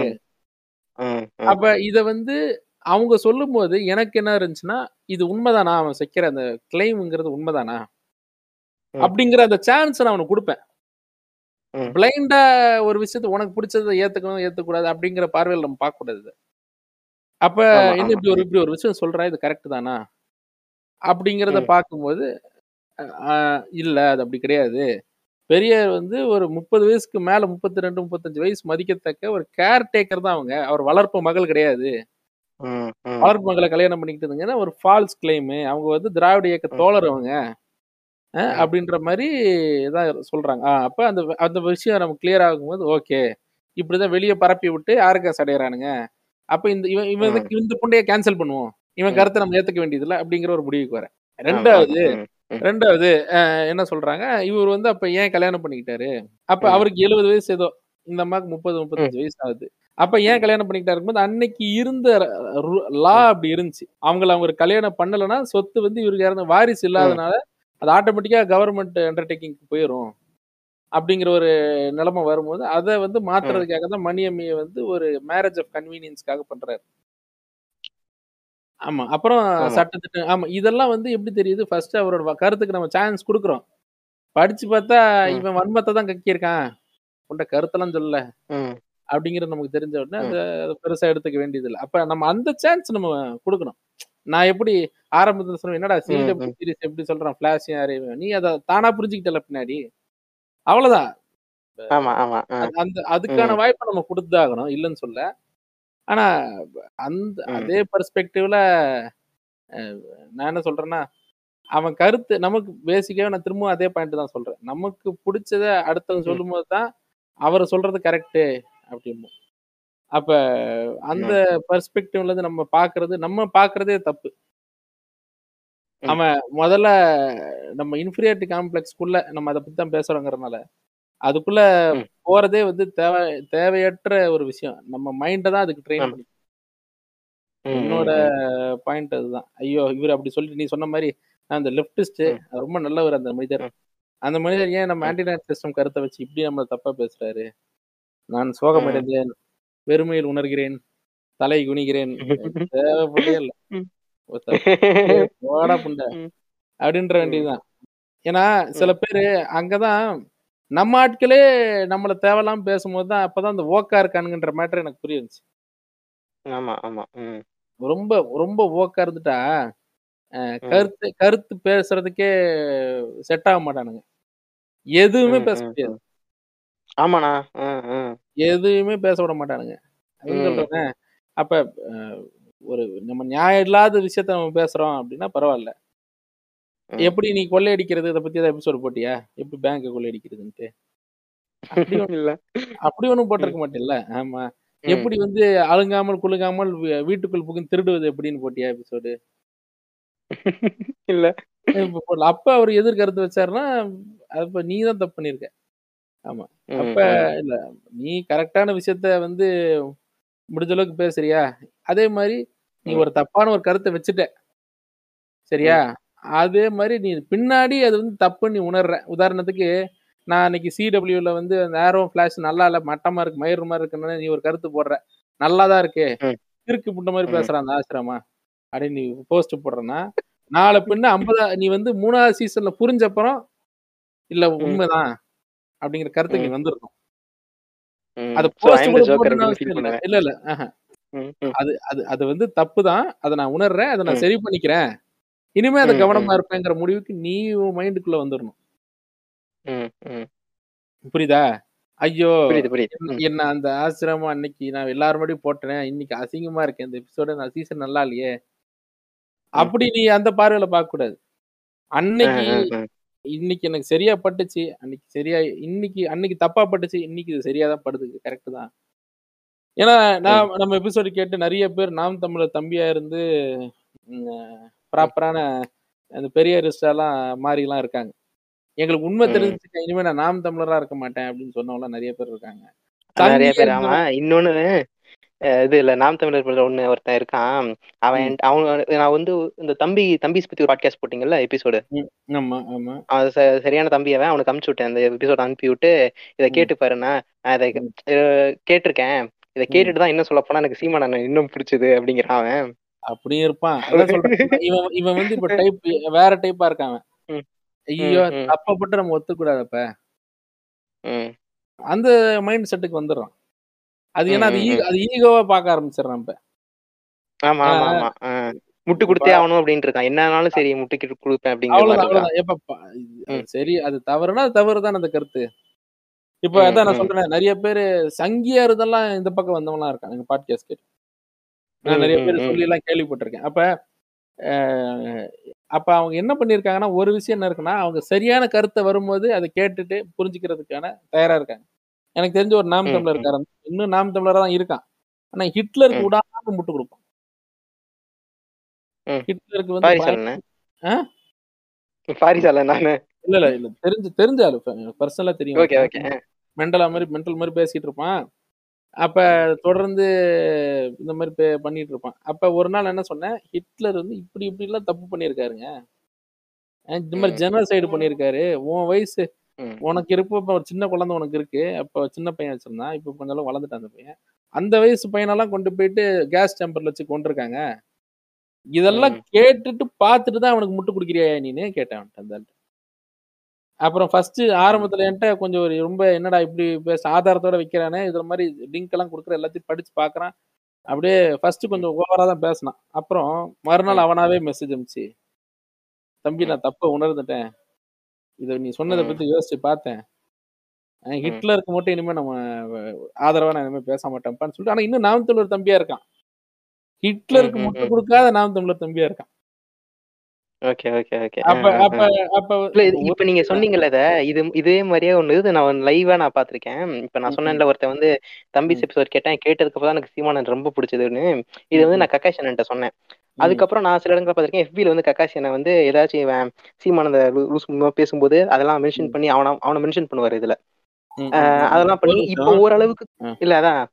அவரு இப்படி மென்ஷன்லாம் பண்ணுவாரு. கொஞ்சம் இதெல்லாம் பண்ணுவாரு. ஸோ இப்போ இப்போ ஓரளவுக்கு அவன் கொஞ்சம் கொஞ்சமா அப்படியே இறங்கிட்டு வரான். இன்னும் சீமான் சப்போர்ட் பண்ணிட்டு தான் இருக்கான். இருந்தாலும் சீமான் ஆச்சு இப்போ அந்த இந்து மதத்துக்கு மாறி வாங்க அப்படின்னு பேசப்போ அதுக்கு எதிராக தான் போஸ்ட் பண்ணுவான். ஏன் இப்படி சீமான் பேசுறாருன்னு தெரியல.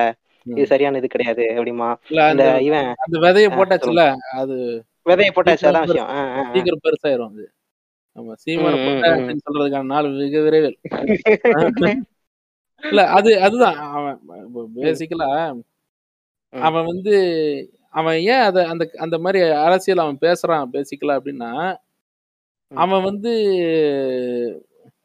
என்ன நினைக்கிறாங்க இவங்க அப்படின்னா நம்மள இப்போ அவங்களால சில உண்மைகளை வந்து அவங்களால டைஜஸ்ட் பண்ணிக்க முடியல. இதுவும் ஒரு ம் காம்ப்ளெக்ஸ் தான். எப்படின்னு கேட்டீங்கன்னா எப்படின்னு கேட்டீங்கன்னா இப்ப எப்படி சொல்றது? இங்க பாருங்க. இந்த மாதிரி என்னது இந்த இயற்கை ஆஹ் விதமா என்னது? இப்ப ஏன் சீமான சீமா சீமான விட்டுரும். இப்ப நீ நீ வந்து இப்ப நீ வந்து கடவுளை கும்பிடுறியே இதுல இப்படி இப்படி பிரச்சனை இருக்குப்பா. ஆஹ் இவரோட இந்த புராண கதையெல்லாம் கேள ரொம்ப அசிங்கமா இருக்குப்பா. அப்படின்னு சொல்றது வந்து அவனுக்கு என்ன ஆயிருதுன்னா அஹ் நம்ம நம்ம கடவுளை பத்தி இவ்வளோ தப்பா பேசுறானே. என்னால அதை ஜீரணிச்சிக்கவே முடியலையே அஹ்? அப்ப நம்ம ஒரு மட்டமான கடவுளை நம்ம கும்பிடுறோமா? அப்படின்னு சொல்லிட்டு அவன் என்ன பாக்குறான்? அவனுக்கு ஒரே ஒரு ரொம்ப லோவா ஃபீல் பண்ண ஆரம்பிச்சிடறான். ம் இதோட வெளிப்பாடு ரெண்டு தான். ஒண்ணு ம். சரி நம்ம தவறான ஒரு ஆளை வந்து நம்ம இவ்வளவு நாள் வணங்கிட்டு இருக்கோம். அப்ப இதை வந்து இதை வந்து நம்ம புரிஞ்சுக்கணும் தெரிஞ்சுக்கணும். சரி நம்மளே இதை கரெக்ட் பண்ணிக்க அவன் சொல்றது உண்மையா இருந்தா ஆஹ் அது கரெக்ட் தான். எப்படி வந்து ராமர் பிறந்தாருங்கிற கதையை கேட்டா அவ்வளவுதான். அசிங்கமா இருக்கும் அப்ப அப்ப நம்ம ராமர் கோயிலுக்கு போறது நிப்பாட்டிக்கிறது அப்படிங்கிறது ஒண்ணு. ஆப்ஷன் டூ வந்து நான் சங்கீடா இனிமே அப்படின்னு சொல்லிட்டு கழுத்துல வந்து ஆரஞ்சு ட்ரெஸ் சுத்திக்கிட்டு அந்த டிக்டாக் மியூசிக் வருது அப்படின்னு சொல்லிட்டு ஒரு பிஜேபி போகலாம். மாஸ்க போட்டுட்டு உள்ள அழுதுகிட்டு இருக்குள்ள ஒரு டெம்ப்ளேட் ஆமா வரைஞ்ச டெம்ப்ளேட் அந்த மாதிரி. அதான் சொல்றேன் என்ன இந்துக்களை தப்பா பேசிட்டான் அவன் அப்படின்னு போலாம். ரெண்டு தான். இது என்னன்னா ரெண்டுமே அவன் சொல்ற ஒரு விஷயத்துல ஒரு வேலிட் பாயிண்ட் இருக்குன்னு சொல்லி கிரிட்டிசிசத்தை ஏத்து சரி பண்ணிக்கிறதுங்கிறது ஒண்ணு. அது கிரிட்டிசிசத்தை ஏத்துக்காம நான் வந்து இவனை அட்டாக் பண்ண போறேன் அப்படின்றது இந்த ரெண்டாவது மனநிலை. இது ரெண்டுமே இன்ஃபீரியாரிட்டி காம்ப்ளெக்ஸோட வந்து ரெண்டு பை ப்ராடக்ட் தான் அவன் லோவா ஃபீல் பண்ண ஆரம்பிச்ச உடனே அதன் வெளிப்பாடா அதை எப்படி அவன் ஃபிக்ஸ் பண்ணி பார்க்கறான்? உதாரணத்துக்கு நான் என் ஃப்ரெண்டோட கதைக்கு மறுபடியும் வரேன். அப்ப எப்ப நீ ஒல்லியா இருக்க நீ கருப்பா இருக்குன்னு சுத்தி இருக்கவன்லாம் சொன்ன உடனே அதை வந்து ஒரு பைக் வாங்குறான். அவன் அதுக்கேத்த மாதிரி Dress பயங்கரமான ஹேர் ஸ்டைல்லாம் மாத்துறான்றது ஒரு வே சரியா? அதை வந்து. அதை காம்பன்சேட் பண்றதுக்கு வேற மாதிரி ஒரு வழி கொண்டு வரான். பரவாயில்ல. அவன் வந்து இப்ப அவன் வேற மாதிரி ஒரு விஷயம் வரான். கொஞ்சம் பேகியா ட்ரெஸ் போட ஆரம்பிக்கிறான். ஒரு ஹூடு தான் போட்டு சுத்துவான். ஹூடு போட்ட உடனே. ஆள் குண்டா தெரியறான்ல. அவன் அதை. வேற மாதிரி அதை இது பண்ணுவான். நீ இது பார்த்திருக்கியா? கோப்ரா கை பார்த்திருக்கியா? சீரிஸ்? இல்லண்ணே. கோப்ரா கை கோப்ரா கை வந்து பார்க்காதவங்க பாருங்க. அதுல ஒரு கேரக்டர் வந்து மூக்கு கீழே வந்து ஒரு சின்ன ஸ்கார் இருக்கும். அவன் எல்லாரும் ரொம்ப புள்ளி பண்ணுவாங்கன்னு சொல்லிட்டு மறுநாள் தெரியும் பண்ணுவான்? அப்படியே முடிய ஷேவ் பண்ணி அப்படியே அந்த ஒரு செந்தில் ஒரு படத்துல முடியல போலீஸ்ட மாட்டுவாங்க தெரியுமா? அந்த மாதிரி முடிய ஆக்கி ரெட் கலர் ப்ளூ கலர் டையெல்லாம் அடிச்சு ஐம் ஹாக் அப்படிமா மறுநாள் பின்னாடி ஒரு ஹாக் டாட்டு வேற போட்டிருப்பான். முதலியே நெஞ்சிலேயே. போட்டிருப்பான். அப்ப. என்ன பண்றான் இப்ப எல்லாரும் அவனை ஹாக்குன்னு கூப்பிட ஆரம்பிச்சு அவனோட வேற அந்த ஃபேஷியல் டிஃபார்மேஷனை ஃபோக்கஸ் பண்றதோட அவன் முடியும் அவன் டேட்டு எல்லாரும் ஃபோக்கஸ் பண்ண ஆரம்பிச்சிருவாங்க. அதுல அவனுக்கு ஒரு. செல்ஃப் கான்பிடன்ஸ் கொடுக்கும்.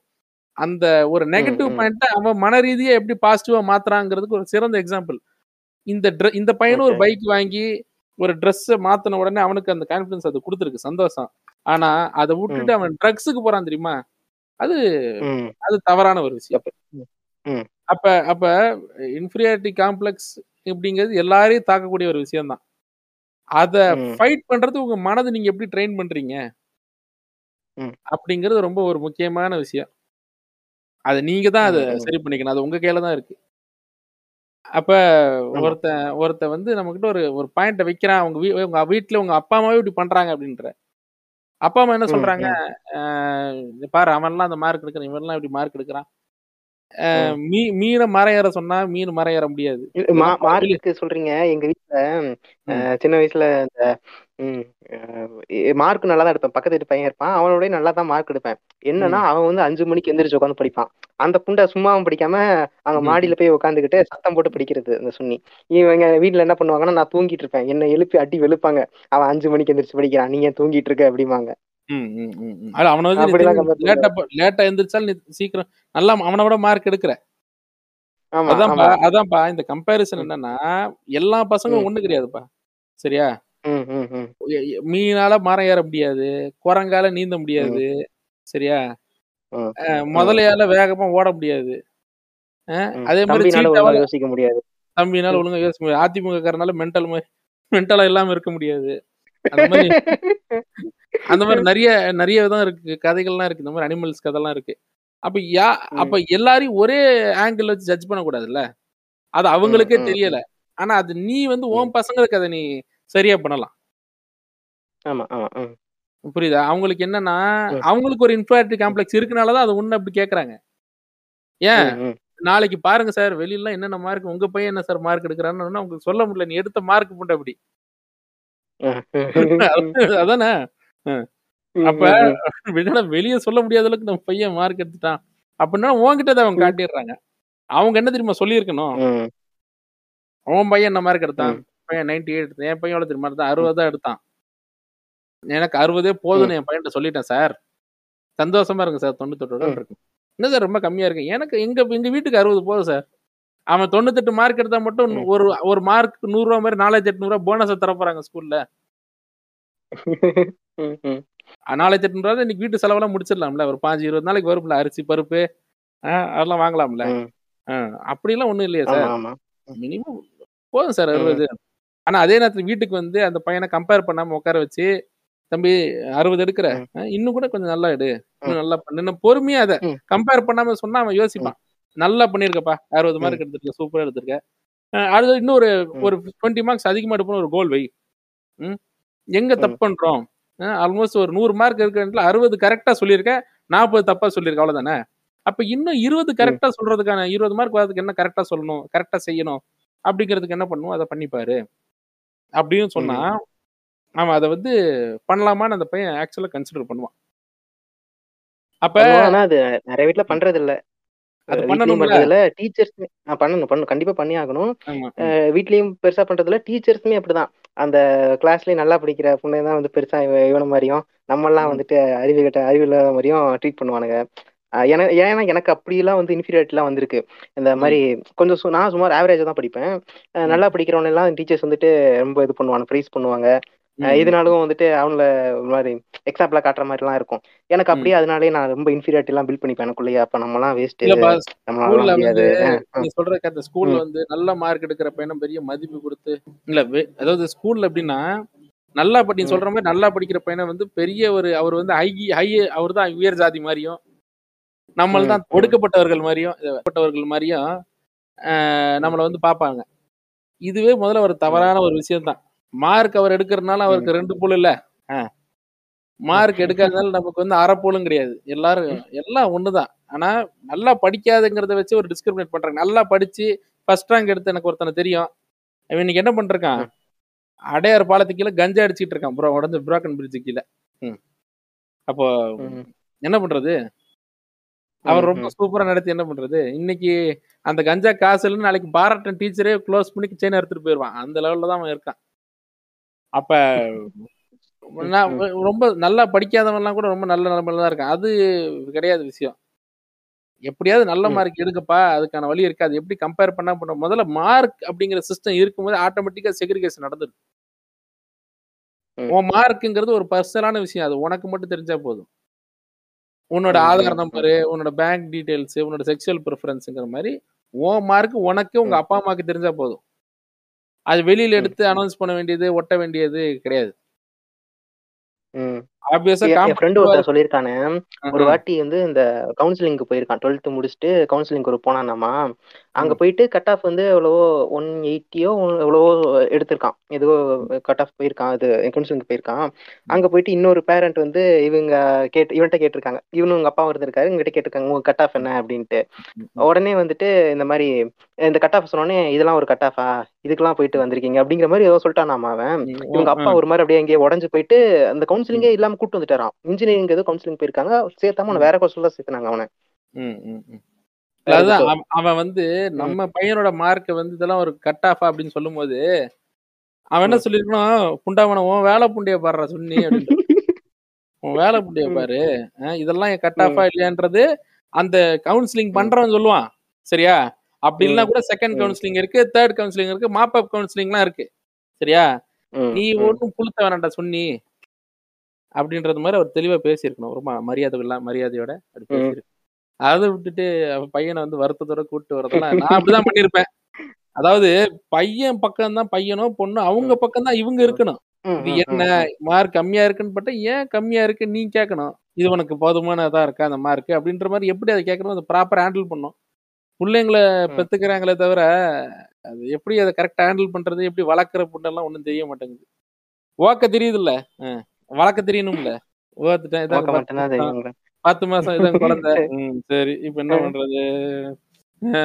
அப்படின்னு வடிவேல இந்த எல்லாரையும் கூப்பிட்டு வச்சுட்டு தலையை சொரியுமல்ல ம். அந்த மாதிரி இல்ல சில பேர் ஓக்கவே தெரியாம ஹேண்டில் பண்ணிருக்கானுங்க ம் அப்படிலாம் இருக்கு. அப்படிலாம் ஆயிரம் பிரச்சனைகள் இருக்கும்போது குழந்தை வளர்க்குறதுங்கிறது ஒரு பெரிய வேலை.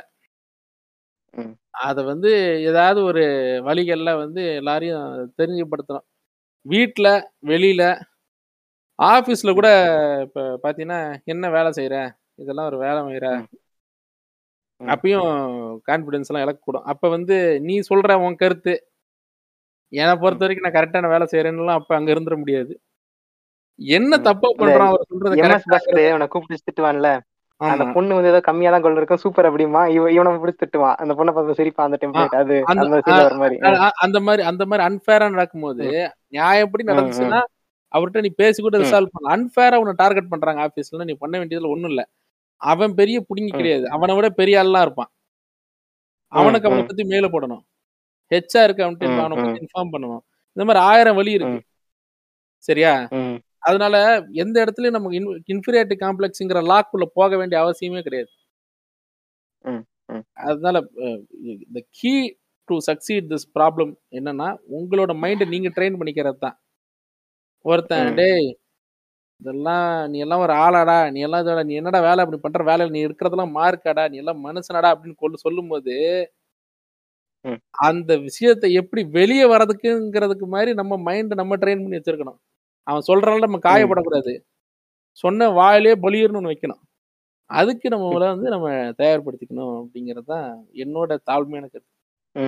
இந்த நான் இதுல கூட அப்படிதான். இது இந்த ஜிம்மு சேர்ந்தேன். ஜிம்மு சேர்ந்துட்டு போகும்போது கூட அப்பதான் கொஞ்சம் போக ஆரம்பிக்கிறேன். பார்த்தா அதுவும் இங்க இல்ல. ஃபாரின்ங்கிறனால அவனுக்கு பேசக்கூட முடியாது தெரியாத ஆளுங்க. பெரிய பெரிய ஆளா இருப்பானுங்க. ஒருத்தெல்லாம் அப்படியே அந்த வெயிட்டை நான் ஒரு நாள் ஃபுல்லா உட்காந்து தூக்கலாம். அவன் அந்த அளவுக்கு வெயிட் இருக்கும். அவன் டக்குன்னு எடுத்து தூக்கி அவன் இடுப்புல கட்டிட்டு அவன் பாட்டுக்கு அப்படியே இந்த புல்லப்ஸ் எல்லாம் எடுத்துக்கிட்டு இருப்பான். எனக்கெல்லாம் அத அதை பார்க்கும்போதே எனக்கு வந்து ஒரு ரெண்டு நாள் ரெண்டு நாள் மூணு நாள் போறேன். அதுக்கு மேல பார்த்தா ஒரு மாதிரி இருக்கு. என்னடா அது அவனுங்கலாம் இப்படிலாம் தூக்குறானுங்க. நம்ம என்னன்னா சும்மா போயிட்டு இது பண்ணிருக்கோம் அப்படிங்கிற மாதிரி எனக்கு ஒரு மாதிரி இன்ஃபீரியட்டே தான் இருந்துச்சு. அதுக்கப்புறமா நான் என் ஃப்ரெண்டு ஒருத்தன்ட்ட வந்து இந்த மாதிரி சொன்னேன். இந்த மாதிரி இருக்கடான்னு அதெல்லாம் நீ ஏன்டா கவனிக்கிற? அவனும் வரும்போது அப்படிதானே வந்திருப்பான். அதுக்கு மேல தானே அவன். அவன் எடுத்தோடனே பிறக்கும்போது அப்படியே பிறந்தானா இவ்வளவுதான். சிம்பிளா இவ்வளவு இந்த லைன் மட்டும் தான் சொன்னான் நான் ஆனா அதை யோசிக்காம இருந்திருக்கேன் நானு. என்னடா எல்லாரும் இந்த ஏன்னா இப்ப மத்த section okay cardio section okay cardio செக்ஷன்ல ஒரு பிரச்சனையும் இருக்காது. இந்த வெயிட் லிஃப்டிங்ல அந்த செக்ஷன் கொண்டு போயிட்டாலே அப்படியே அந்த இன்ஃபிலாட்டிக் வந்து பொத்துக்கும் என் மேல. ஐயோ என்னடா இவன் இப்படி தூக்கிட்டு இருக்கான் நம்ம என்ன ரெண்டு கிலோ தூக்கிட்டு நின்னுட்டு இருக்கோம் அப்படிங்கிற மாதிரி இருக்கும். இது வந்து அந்த சொன்ன பாயிண்ட் பண்ண வந்துரும் அது ஆட்டோமேட்டிக்கா வெயிட் இன்க்ரீஸ் ஆமா ஆமா நம்மளோட சின்ன பையன் பார்த்தா நம்மளோட அதிக வெயிட் இழுப்பான். அது நானே பார்த்திருக்கேன். ரொ- ரொம்ப. சின்ன ஆளே அரை சைஸ் தான் இருப்பான். பார்த்தா அப்படியே இருபது கிலோ அசால்ட்டா பண்ணும். ஒரு தடவை நான் இருபது கிலோ அவனை பார்த்து பண்ணிட்டு கையை மடக்க முடியாம நான் பட்ட கஷ்டம் எனக்கு தான் தெரியும்.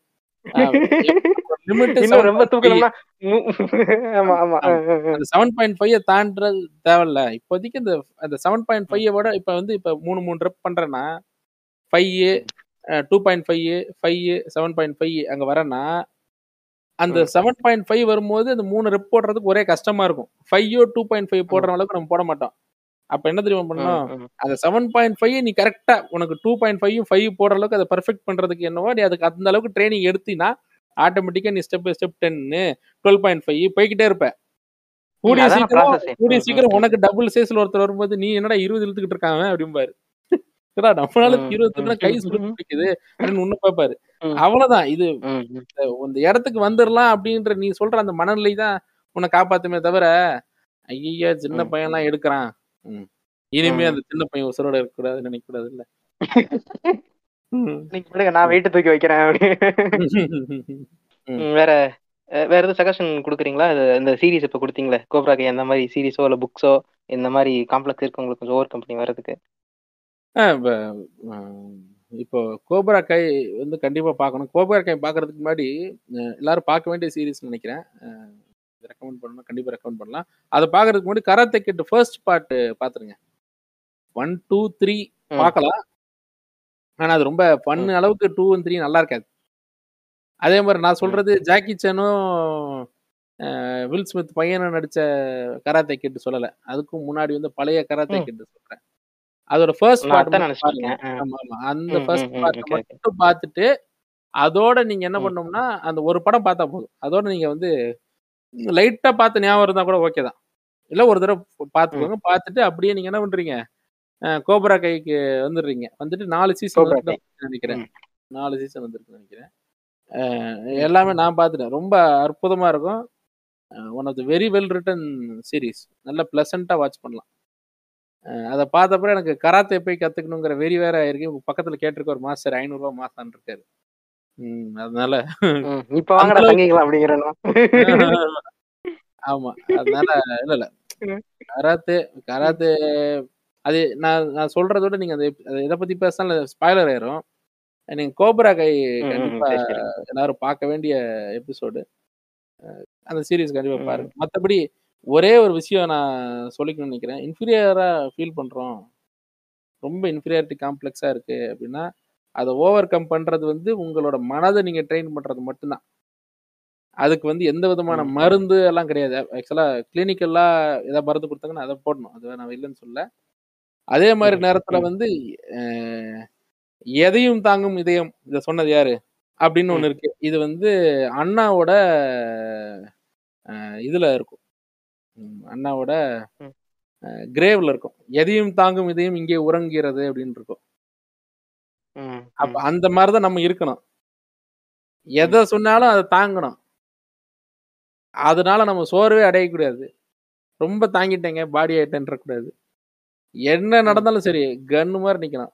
அதுக்கு அது சும்மா வாயளவுல மட்டும் இல்ல அது செயலளவு கொண்டு வர்றதுக்கு நம்ம பிரெயின் மைண்ட் ட்ரெயின் பண்ணணும். சரியா இப்ப இப்ப இப்ப என்ன சொல்றது? அதிகபட்சம் ஒரு காலேஜ் படிக்கிற என்ன பிரச்சனை? அந்த பொண்ணு இல்லைன்ட்டாளா? இல்லையா? சரி அடுத்த வேலையை பார்ப்போம். அப்படிங்கிறதுக்கு நீ ட்ரெயின் ஆகணும். இல்லையா? ஃபெயில் ஆயிட்டனா? சரி அடுத்த தடவை பாஸ் பண்ணிக்கலாம். அதுக்கு நீ ட்ரெயின் ஆயிரணும் மைண்ட் அதுக்கு நீ. ட்ரெயின் பண்ணணும். சரியா? இன்னைக்கு. போறோம். அந்த அந்த பொண்ணு இல்லைன்னு சொல்றதை விட அந்த பொண்ணு நான் ப்ரப்போஸ் பண்ணேன்டா என்ன வேணான்ட்டா? அவனுக்கு ஆனா இன்னொருத்தவங்க ஓகே சொல்றாங்க ரொம்ப ஃபீல் பண்ணுவானுங்க. இல்ல அதான் சொல்றேன். அதெல்லாம் அத அதெல்லாம் ஒரு அதெல்லாம் வேற டாபிக்ல பேசலாம். ஃப்ரீயா இருந்தாலும் நான் சொல்றேன் அதுக்குள்ள ஒரு ம், ஃபீல் பண்ண வேண்டியதே இல்லைன்றான் ம், அது வந்து. இப்ப நான் சொல்லும்போது புரியாது. ஏன்னா நீ ஆல்ரெடி இப்ப அழுதுன்னுக்கிறேன்னு நினைக்கிறேன். அவன் பேர் அழுதுட்டு இருப்பான். ஆனா ஆனா அதுக்கு இப்ப ஃபீல் பண்ண வேண்டியதே இல்லை. ஆனா அந்த அந்த நிலைமைக்கு உங்களை நீங்க ட்ரெயின் பண்ணிக்க வேண்டியது உங்களோட கடமை. ஆட்டோமேட்டிக்கா அது ட்ரெயின் ஆகும். ஒண்ணு ஒண்ணு அதான் சொல்றேனே. ஏப்பா நீ உன் கடவுள் என்னப்பா? ரொம்ப மட்டமா இருக்க புராண கதைகள்லாம் சொன்ன ஒண்ணு சங்கியா மாறணும் இல்ல கன்ஸ்ட்ரக்டிவ் கிரிட்டிசிசம் எடுத்துட்டு அந்த கடவுளை விட்டுறணும். கரெக்டா அப்ப இதுதான். இதுதான் இதுதான் இதுல வந்து அந்த மாதிரி அந்த பொண்ணு இல்லையா? மூவிங் ஆன் தான் கரெக்டான ஆப்ஷன் அந்த மாதிரி எதையும் தாங்கும் இதையும் இருக்கணும். எதையும் தாங்கும் இதயமா. இருந்தாதான் அப்ப இன்ஃபீரியாரிட்டி காம்ப்ளெக்ஸ் இந்த தேவையில்லாம நெகட்டிவான விஷயங்கள் அதெல்லாம் ஒன்றும் பெருசா மைண்ட்ல எடுத்துக்க வேண்டியதில்லை. எல்லா இடத்துலையும் எல்லா வாழ்க்கையிலும் எல்லா க- எல்லா இதுவுமே நடக்கும். தப்பு சரி தப்பு குட்டு பேடு பாசிட்டிவ் நெகட்டிவ் எல்லாமே இருக்கும். ஆனா ஒரே விஷயம் அது தாங்கிறதுக்கு உங்களோட மைண்ட் ட்ரெயின் ஆயிருக்கணும் அந்த. மைண்டு அதாவது பிசிக்கலா நீங்க வந்து அப்படியே கிட்டத்தட்ட நல்லா ஒரு எயிட்டி எயிட்டி ஃபைவ் கேஜிஸ்ல இருக்க ஹெல்த்தியான உடம்பு உடம்பெல்லாம் கட்ஸு கால் லெக் டே எல்லாம் பண்ணி கரெக்டான காலு காஃபு கை ஆர்ம்ஸ் எல்லாமே இருக்கலாம். உங்களுக்கு எயிட் பேக்ஸ் கூட இருக்கலாம்.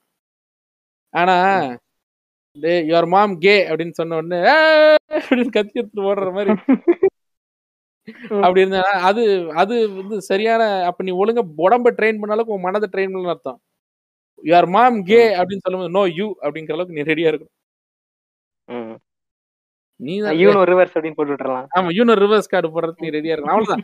நீ வாயில பேச நானும். வாயில பேசுறேன். அவ்வளவுதான். அதுக்கு வந்து. நீ மைண்ட் ட்ரெயின் பண்ணிட்டா எதையும் தாங்கும் இதயத்தை வந்து நம்ம தயார்படுத்துறது நம்ம கையில தான் இருக்கு.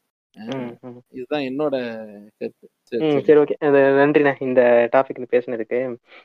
ஏன்னா நான் வந்து சொன்ன மாதிரி இந்த நிறைய இடத்துல நான் இன்ஃபீரியரா ஃபீல் பண்ணியிருக்கேன். ஓகே இப்போ இன்னுமே ஒரு சில இதுல இருக்கு இன்ஃபீரியாரிட்டி இருக்கு. அதை வந்து கண்டிப்பா ஓவர் கம் பண்ணிடுவேன் அந்த. ஸ்பீச் ஹண்ட்ரட் அப்படின்னு ஒண்ணு சொல்லிடுறேன் உங்களுக்கு. இவ்வளவு நேரம் பேசுனதுக்கு. சொல்லிட்டு அது வேலை செய்யுதா? வேலை செய்யும் வேலை நினைக்கிறேன். செய்யுது. அதான் ஸ்பீச் ஹண்ட்ரட் கொடுத்துட்டேன். சரி சரி ஓகே அதனால கண்டிப்பா ஒர்க் அவுட் ஆகும் நம்புறேன். அதான் அது மாதிரி அஹ், நிறைய பேர் இது இன்ஃபீரியரா ஃபீல் பண்ணி நான் பார்த்துருக்கேன். நிறைய பேர் பேசியிருக்காங்க இன்ஃபீரியர் அதனால தான் சரி இதை பத்தி பேசணும். எப்படின்னா ரொம்ப ஒரு சின்ன ரீசனா இருக்கும். அதுக்கெல்லாம் நான் இதுவாக ஃபீல் பண்ணுவேன். அஹ், இப்ப நான் நான் ஒரு ஸ்டாண்டர்ட் படிச்சு இப்ப இப்போ லெவன்த் படிக்கிறேன் அப்படின்னா என் கூட படிக்கணும் லெவன்த் தான் படிச்சுட்டு இருப்பான். அவனும் என் ரேஞ்சாக படிச்சுட்டு இருப்பான். என்னன்னா அவன் எக்ஸ்ட்ரா வெளியே ஏதோ கிளாஸ் எல்லாம் போய் படிப்பான். ஏதோ சீக்கிரஸ் தான் சொல்லுவானுங்க. அதுக்கெல்லாம் போய் படிப்பான். ஏன்னா அதெல்லாம் சொல்லும்போது அதுக்கெல்லாம் இதுவாக இருக்கும். என்ன இவன் எக்ஸ்ட்ராலாம் படிக்கிறானே? நம்ம இப்போ கம்மியாக படிச்சுட்டு இருக்கோமோ? நம்ம டம்மியா? இது இது ஏன் காரணம்னா எங்கள் வீட்டில் வந்து ரொம்ப போட்டு புஷ் பண்ணது வந்து படிப்பு தான் படிக்கணும் படிக்கணும் படிக்கணும்னு ரொம்ப புஷிங்க அதனால வந்துட்டு ஐயோ நம்ம கீழே தள்ளிடுவாங்களோ நம்மளால மேல வர முடியாதோ? நம்ம வந்து தப்பா பண்ணிட்டு இருக்கோமோ? நம்ம வந்து பண்றது வந்து போதுமானது இல்லையோ? அப்படிங்கிற மாதிரி ஏகப்பட்டதுல வந்து இன்ஃபீரியடா ஃபீல் பண்ணியிருக்கேன். இது இது கூட ஓரளவுக்கு பரவாயில்லன்னு வச்சுக்கலாம். ஏன்னா அதுக்காக கத்துக்கணும் அப்படின்னு நினைக்கிறேன். அது ஓகே. இன்னும் நிறைய விஷயத்துல வந்து நான் சொன்ன மாதிரி இந்த எக்கனாமிக்லாம் சொன்னேன்ல அதெல்லாம். பார்க்கும்போது அதெல்லாம் ரொம்பவே எஃபெக்ட் ஆகிற மாதிரி இருக்கும். நம்ம பெரிய புளுத்தி மாதிரி நினைச்சிட்டு இருப்பேன். பட்டுன்னு பார்த்தா அவன் அவ்வளோ நம்மளோட பயங்கர பணக்காரனா இருப்பான். அது எப்படி சொல்றதுன்னா இருக்கிற ஒரு ஒரு சரௌண்டிங்ல இருப்போம். சரௌண்டிங்ல இருப்போம். அதே சரௌண்டிங்ல அவனும் இருப்பான். நம்ம ஒரு நம்மளையே மீறி அப்படியே கம்பேர் பண்ணுவேன். என்ன. அப்படின்னு கம்பேர் பண்ணா அவன் டக்குன்னு பார்த்தா ஒரு கார் எடுத்துட்டு வருவான். அந்த ஃபெராரி சிம்பிள் மாதிரி ஒரு சிம்பிள் ஒரு கார்ல இருக்குமே. போஸ்ட் அந்த அந்த கார்லாம் வச்சிருப்பானுங்க. நான்லாம். மெட்ரோ யூஸ் பண்ணிக்கிட்டு இருப்பேன். இப்ப இதெல்லாம் அது அவ- அவன் கூட கம்பேர் பண்ணணும்னு அவசியமே இல்லை எனக்கு. இருந்தாலும் கம்பேர் பண்ணுவேன். மைண்ட் போயிருது. அதான் விஷயம் அங்க. இப்போ அவன் Porsche வச்சிருக்கான். இல்ல ஃபெராரியே. வச்சிருக்கான்னு வச்சுக்கோமே. நீ மெட்ரோல போறேன்னு சொல்லி வருத்தப்படுற ஆனா பார்ஸோட மெயின்டெனன்ஸ் காஸ்ட் இல்ல ஃபெராரியோட மெயின்டெனன்ஸ் காஸ்ட் அதுக்கு அவன் பண்ற செலவை பார்த்தா மெட்ரோக்கு ஒரு கும்பிட்டு போட்டு மெட்ரோ ரெகுலர் நல்லா போக ஆரம்பிச்சிருவேன். அதான் உண்மை. பட் ஓகே இல்லாட்டி டேக்அவே கொடுக்குறேன்ட்டு யூடியூப்ல போடலாம். ஒன் மில்லியன் சப்ஸ்கிரைபர்லாம் இது பண்ணுங்க ஃப்ரெண்ட்ஸ் எப்படி பண்ணுங்க. கார் டேக்அவே கொடுத்துறேன் அப்படின்ற வேண்டியதான் ஃப்ரெண்ட்ஸ் இன்னைக்கு வந்து என்னோட மேரேஜ் நின்று போச்சு. அதனால மானிட்டைஸ் பண்ணியிருக்கேன் இந்த வீடியோவை எல்லாரும் பார்த்து நின்னு போச்சு. அதனால டேக்அவே கொடுக்குறேன் அப்படிமாண்ணா ஆமா அப்படியே இங்க பாரு. எனக்கு புரியுது. இருந்தாலும் அதாவது கல்யாணம் நீ நிப்பாட்டிட்ட அப்படின்னா அப்ப என்ன இதுக்கு நீ வந்து அந்த பொண்ணு ஓகேன்னு சொன்ன அன்னைக்கு? அதெல்லாம் கேட்டா இப்ப முன்கூட்டியே பேசிட்டு அதெல்லாம் ஓகே சொல்ல மாட்டீங்களா? இப்ப நீ வந்து அப்ப ஒரு பொண்ணோட வாழ்க்கையை தேவையில்லாம கெடுத்து விட்டுருக்கேன் இப்ப நீங்க இந்த ஒரு பாயிண்ட் சொல்றீங்கல்ல எதுக்கு ஓ இதுக்கு வந்து இது சொன்ன அப்படின்னு இப்ப இதுக்கு இவனுங்க இந்த ஓக்காண்டி என்ன தெரியுமா சொல்லுவானுங்க டேய் இதெல்லாம் ரேஷனலிசமா அவனுக்கு பிடிக்கல அவனோட கன்சென்ட் படி அவன் நிறுத்திக்கிறான். நீதான் இதுதான் முற்போக்கு பேசுறதா அப்படிமானுங்க இவன் வந்து இவன் என்ன எந்த சொல்றான்? இவன் வந்து நிச்சயம் பண்ணி கோட்ஷிப். பீரியட்ல வேணான்னு இருக்கான். பேசி நான் எப்பயாவது எல்லாமே ரெடி பண்ண வேண்டியது இப்ப எங்க வீட்டுல விடலாமா? இன்னைக்கு. மட்டும் இப்ப சரியா இருக்கா? அது ஆக. மொத்தம் இதெல்லாம் ஒரு சரி இது அவன் சரியா பண்ணிருக்க வேண்டியது அவன் பொறுப்பு ஒரு லைஃப் ஸ்டைல் ம். வேகறனா இதெல்லாம் வெளியே சொல்லிதான் ஃப்ரெண்ட்ஸ் ஆகணும் அப்படிங்கிறான் ஆக மொத்தம். கல்யாணம் நின்னாலும் காசு நிச்சயம் நடத்தினாலும் காசு கார் வாங்கினாலும் காசு வித்தாலும் காசு காசு. ஆமா, இது நல்ல நல்லா ஆனா இப்ப இத கூட இர்ஃபான் வந்து நம்மள இப்படி பேசுறாங்களேன்னு எடுத்துக்கவே கூடாது அவன் அடுத்த. வீடியோல நியூ மேரேஜ் பிரான்ஸ் அப்படின்னு போடுவான் அங்க இருக்கு அவனோட அவன்லாம் இன்ஃபீரியாரிட்டி காம்ப்ளெக்ஸ்க்கு அடியே வாங்க மாட்டேங்கிறானே அவன மாதிரி எல்லாரும் கத்துக்கணும். எதையும் தாங்கும் இதையும் ம். அவனுக்கு தான் இருக்கு. என்னப்பா? இல்லன்றியா? ஆமா கரெக்ட் தான் உண்மைதான். உண்மைதான் இதெல்லாம் கேட்காத கண்டிப்பா நாலு பேர் டேக் பண்ணுவாங்க. அவனுக்கு இன்பாக்ஸ்ல போயிருக்கும். இதை கேட்டுட்டு நோ ம். அப்படிமா. ஆனா அப்புறமா ம். அப்புறம் பிரான்ஸ் இன்னைக்கு புதுசா ஒரு நிக்கா பண்ண போறேன் ம். புதுசா ஒரு கார் எடுத்திருக்கேன் அப்படிமா. அதனால அந்த கார் என் பேர்லயே இல்ல ஃப்ரெண்ட்ஸ் அவன் அவன் அதான் சொல்றேன். அதுல என்ன நடந்தாலும் அவன் கண்டுக்கு போறதே கிடையாதுன்றான் பிரான்ஸ் இன்னைக்கு ஒரு ஐபி ஏபிஎன் ஆம்ரோ அப்படின்னு ஒரு பேங்க் அதை நான் கொள்ள எடுத்திருக்கேன் பிரான்ஸ் அவன் அதையும் பாரிசாலும் அப்படித்தானே நம்ம எவ்வளவு காரி. ஃபர்ஸ்ட் ஃபர்ஸ்ட் ஆர்ம்டு ராபரி விலாக் ம். ஃபர்ஸ்ட் டைம் இன் இந்தியா அதான் அந்த மாதிரி அவன் அவன் அதெல்லாம் தாங்கிட்டு தானே இருக்கான் அதாவது. இந்த இந்த சூப்பர் கார்ஸ் எல்லாமே என்னன்னா அதிகமான செலவு கையில எக்ஸஸா காசு இருக்கு அப்படிங்கும் போது வாங்குறதுக்கான கார் அதெல்லாம். இப்போ இன் இன்னைக்கு வந்து இப்ப இப்ப நீ என்ன கார் வச்சிருக்க? என்கிட்ட கார்லாம் இல்ல. வீட்ல கார் இருக்கு அவ்வளவுதான். அதான் வீட்டுல என்ன கார் இருக்கு? ஆல்டோ இருக்கு. ஆல்டோ இருக்குன்னு வச்சுக்கேன் ஆல்டோ அதிகபட்சம் நீ சர்வீஸ் விட்டாலும் எவ்வளவு செலவு வரும் நினைக்கிற? ஆறாயிரம் ரூபா அவ்வளவுதான். வரும். அது சர்வீஸ் எப்ப ரொம்ப எப்பயாவது விடுவீங்க இல்லையா? ஆமா ஆமா. ஆமா மோஸ்ட்லி லாங் டிரைவ் அந்த மாதிரி தான் அப்ப அப்ப ரேரா தான் சர்வீஸ் பண்ணுவீங்க. அப்படியே சர்வீஸ் பண்ணி ஒரு பார்ட் டேமேஜ் இருந்தாலும் அந்த எப்படி இருந்துச்சு போனா ஒரு பத்து ரூபா பன்னெண்டு ரூபா வருமா? எல்லாம் சேர்த்து. அதிகபட்சம் நீ எவ்வளவு செலவு பண்ணிருக்க அந்த காருக்கு இப்படி? கம்மியா தான் இருக்கும். ஆமா. அவ்வளவுதானே செலவு பண்ணிருப்ப? ஆமா. இது அப்படியே சூப்பர் கார் வாங்கும் பொழுது அப்ப இது என்னன்னா உங்க நீ வந்து செலவு பண்ணக்கூடிய அளவு அளவுக்குள்ளதான் அந்த காரோட மெயின்டெனன்ஸ் இருக்கு. கரெக்டா ஆனா இதுவே பெரிய கார் வாங்கணும் எல்லாரும் நினைப்பாங்க. எல்லாரும் அந்த மோட்டார் மேகசின்ஸ் எல்லாம் பார்ப்பாங்க. சூப்பர் கார் பிளாண்டியை சப்ஸ்கிரைப் பண்ணிக்குவானுங்க. எல்லாம் ம். பார்த்து வாயை பழந்துட்டு இருப்பானுங்க ஆனா என்ன விஷயம்னா அந்த கார் வந்து பார்த்து என்ன ஏதெல்லாம் பாக்குறத நம்ம பார்க்க வேண்டியதுதான் அதை பார்க்க கூடாதுன்னு சொல்ல அதே நேரத்துல. வீட்டுக்கு வாங்கிட்டோம்னா ஒரே விஷயம். சர்வீஸ் பண்ணுமா என்னாச்சு ஒன்றரை லட்ச ரூபா. ஒரு சர்வீஸ்ல உனக்கு ஆறாயிரம் ரூபாய் ஏழாயிரம் ரூபாய் ஆகுதுல ஒரு சர்வீஸ் ஆல்டோக்கு அது அப்படியே ஒன்றரை. லட்சம் ஆகும் ஒரு ஃபெராரிக்கோ இல்ல ஒரு பிஎம்டபிள்யூக்கோ ஒரு பென்ஸ்க்கோ விடும்போது சாதாரணமா. அப்ப இது ஏன் பாக்குறோம்னா இது இந்த அமௌண்ட் வந்து ஸ்பேர் கேஷா வச்சிருப்பான். அவனோட நூறு கோடி சொத்துல அதுக்கு சர்வீஸ்க்கு செலவு பண்ண காசுங்கிறது அவனோட பாக்கெட் மணி. அவர் அவர் வாங்கலாம் அந்த காரை அது அவருக்கான கார் அது. அது உன்னையும் ம், என்னைய மாதிரி. சாதாரண ஆளுங்களுக்கான கார் கிடையாது. உடனே. ஆசைப்படலாம். ஆசைப்படலாம்பா ஆசைப்படலாம். அது அந்த நேரத்துக்கு. எந்த நேரத்துல அதை வாங்கணும்னு ஒரு கணக்கு இருக்குல்ல அந்த நேரத்துல அதை நம்ம வாங்கணும். அதான் விஷயம். அதான் விஷயம். செகண்ட் அதாவது ஏன் இர்ஃபான் வாங்குறாரு விக்கிறாரு? ஒரு எனக்கு தெரிஞ்ச அதிகமா செகண்ட் ஹேண்டுக்கு வர கார் எல்லாம் என்ன தெரியுமா? பொதுவா இந்த ஸ்விஃப்ட் ஆல்டோ அதெல்லாம் சாதாரணமா எல்லாம் செகண்ட் ஹேண்ட் வராது. வந்தாலும். மூணு நாலு வருஷம் ஓடி இருக்கும். ஆமா அஹ், சில ம், அப்படிலாம் ஆறு வருஷமாவது ஓடி இருக்கும். அந்த மாதிரி தான் வரும். நிறைய கிலோமீட்டர் ஓடின காரு அப்படிதான் வரும். ஆனா இதுவே இல்ல. இந்த வால்வோ பிஎம்டபிள்யூ ஃபெராரி இதெல்லாம் ரெண்டாயிரம் கிலோமீட்டர் ஓடினதெல்லாம் செகண்ட் ஹேண்ட் வரும். ஆறு அறு அறுபது லட்சம் எழுபது லட்சம் இருக்கும் முப்பத்தஞ்சு லட்சத்துக்கு வரும். உடனே டூ தௌசண்ட் கிலோமீட்டர்ஸ் வாங்கி எயிட் மந்த்ஸ் தான் ஆகுது. வெறும் தேர்ட்டி ஃபைவ் லேக்ஸ்க்கு எடுத்துக்கோங்க சார் அப்படிம்பாங்க. ஏன்னு கேட்டால் மெயின்டைன் பண்ண முடியல. இன்சூரன்ஸ் கட்ட முடியலம்பாங்க தெரியுமா? ஆ, ஆ, ஆ. லட்ச ரூபாய்க்கு மேல போகுது சார் இன்சூரன்ஸ் நம்மளால கட்ட முடியல சார் ம். இப்படின்னு சொல்லுவாங்க. அப்ப. அந்த அதுக்கு செலவு பண்ணக்கூடிய காசு இருக்குன்னு தெரியாம அது ஒரு ஆசையில வாங்கிடுறானுங்க. எத்தனை அது நிறைய பேர் பண்றதுனால நிறைய கார் இந்த மாதிரி வருது சேல்ஸ்க்கு. வெறும் பத்தாயிரம் கிலோமீட்டர் ஓட்டுனது பத் எப்படியோ பத்தாயிரம் வரைக்கும் ஓட்டி பார்ப்பான். முடியல அதுக்கு மேல மெயின்டெனன்ஸ் அவனால பண்ண முடிஞ்சிருக்காது. சின்னதா ஒரு சைடு மிரர் இருக்குல்ல அதெல்லாம் ஈஸியா உடையும். தெரியும்ல? இந்த ஓட்ட ம். ஏதாவது வண்டிக்காரன் நம்ம தப்புலாம் கூட எதிர் வண்டிக்காரனால உடையும். ஆமா ஆமா. ஒரு. வண்டிக்கு வந்து சுமாரா இப்ப ஒரு பிஎம்டபிள்யூக்கெல்லாம் எனக்கு டெம்போ காரெல்லாம் தூக்குறதுக்குனே வருவானுங்க.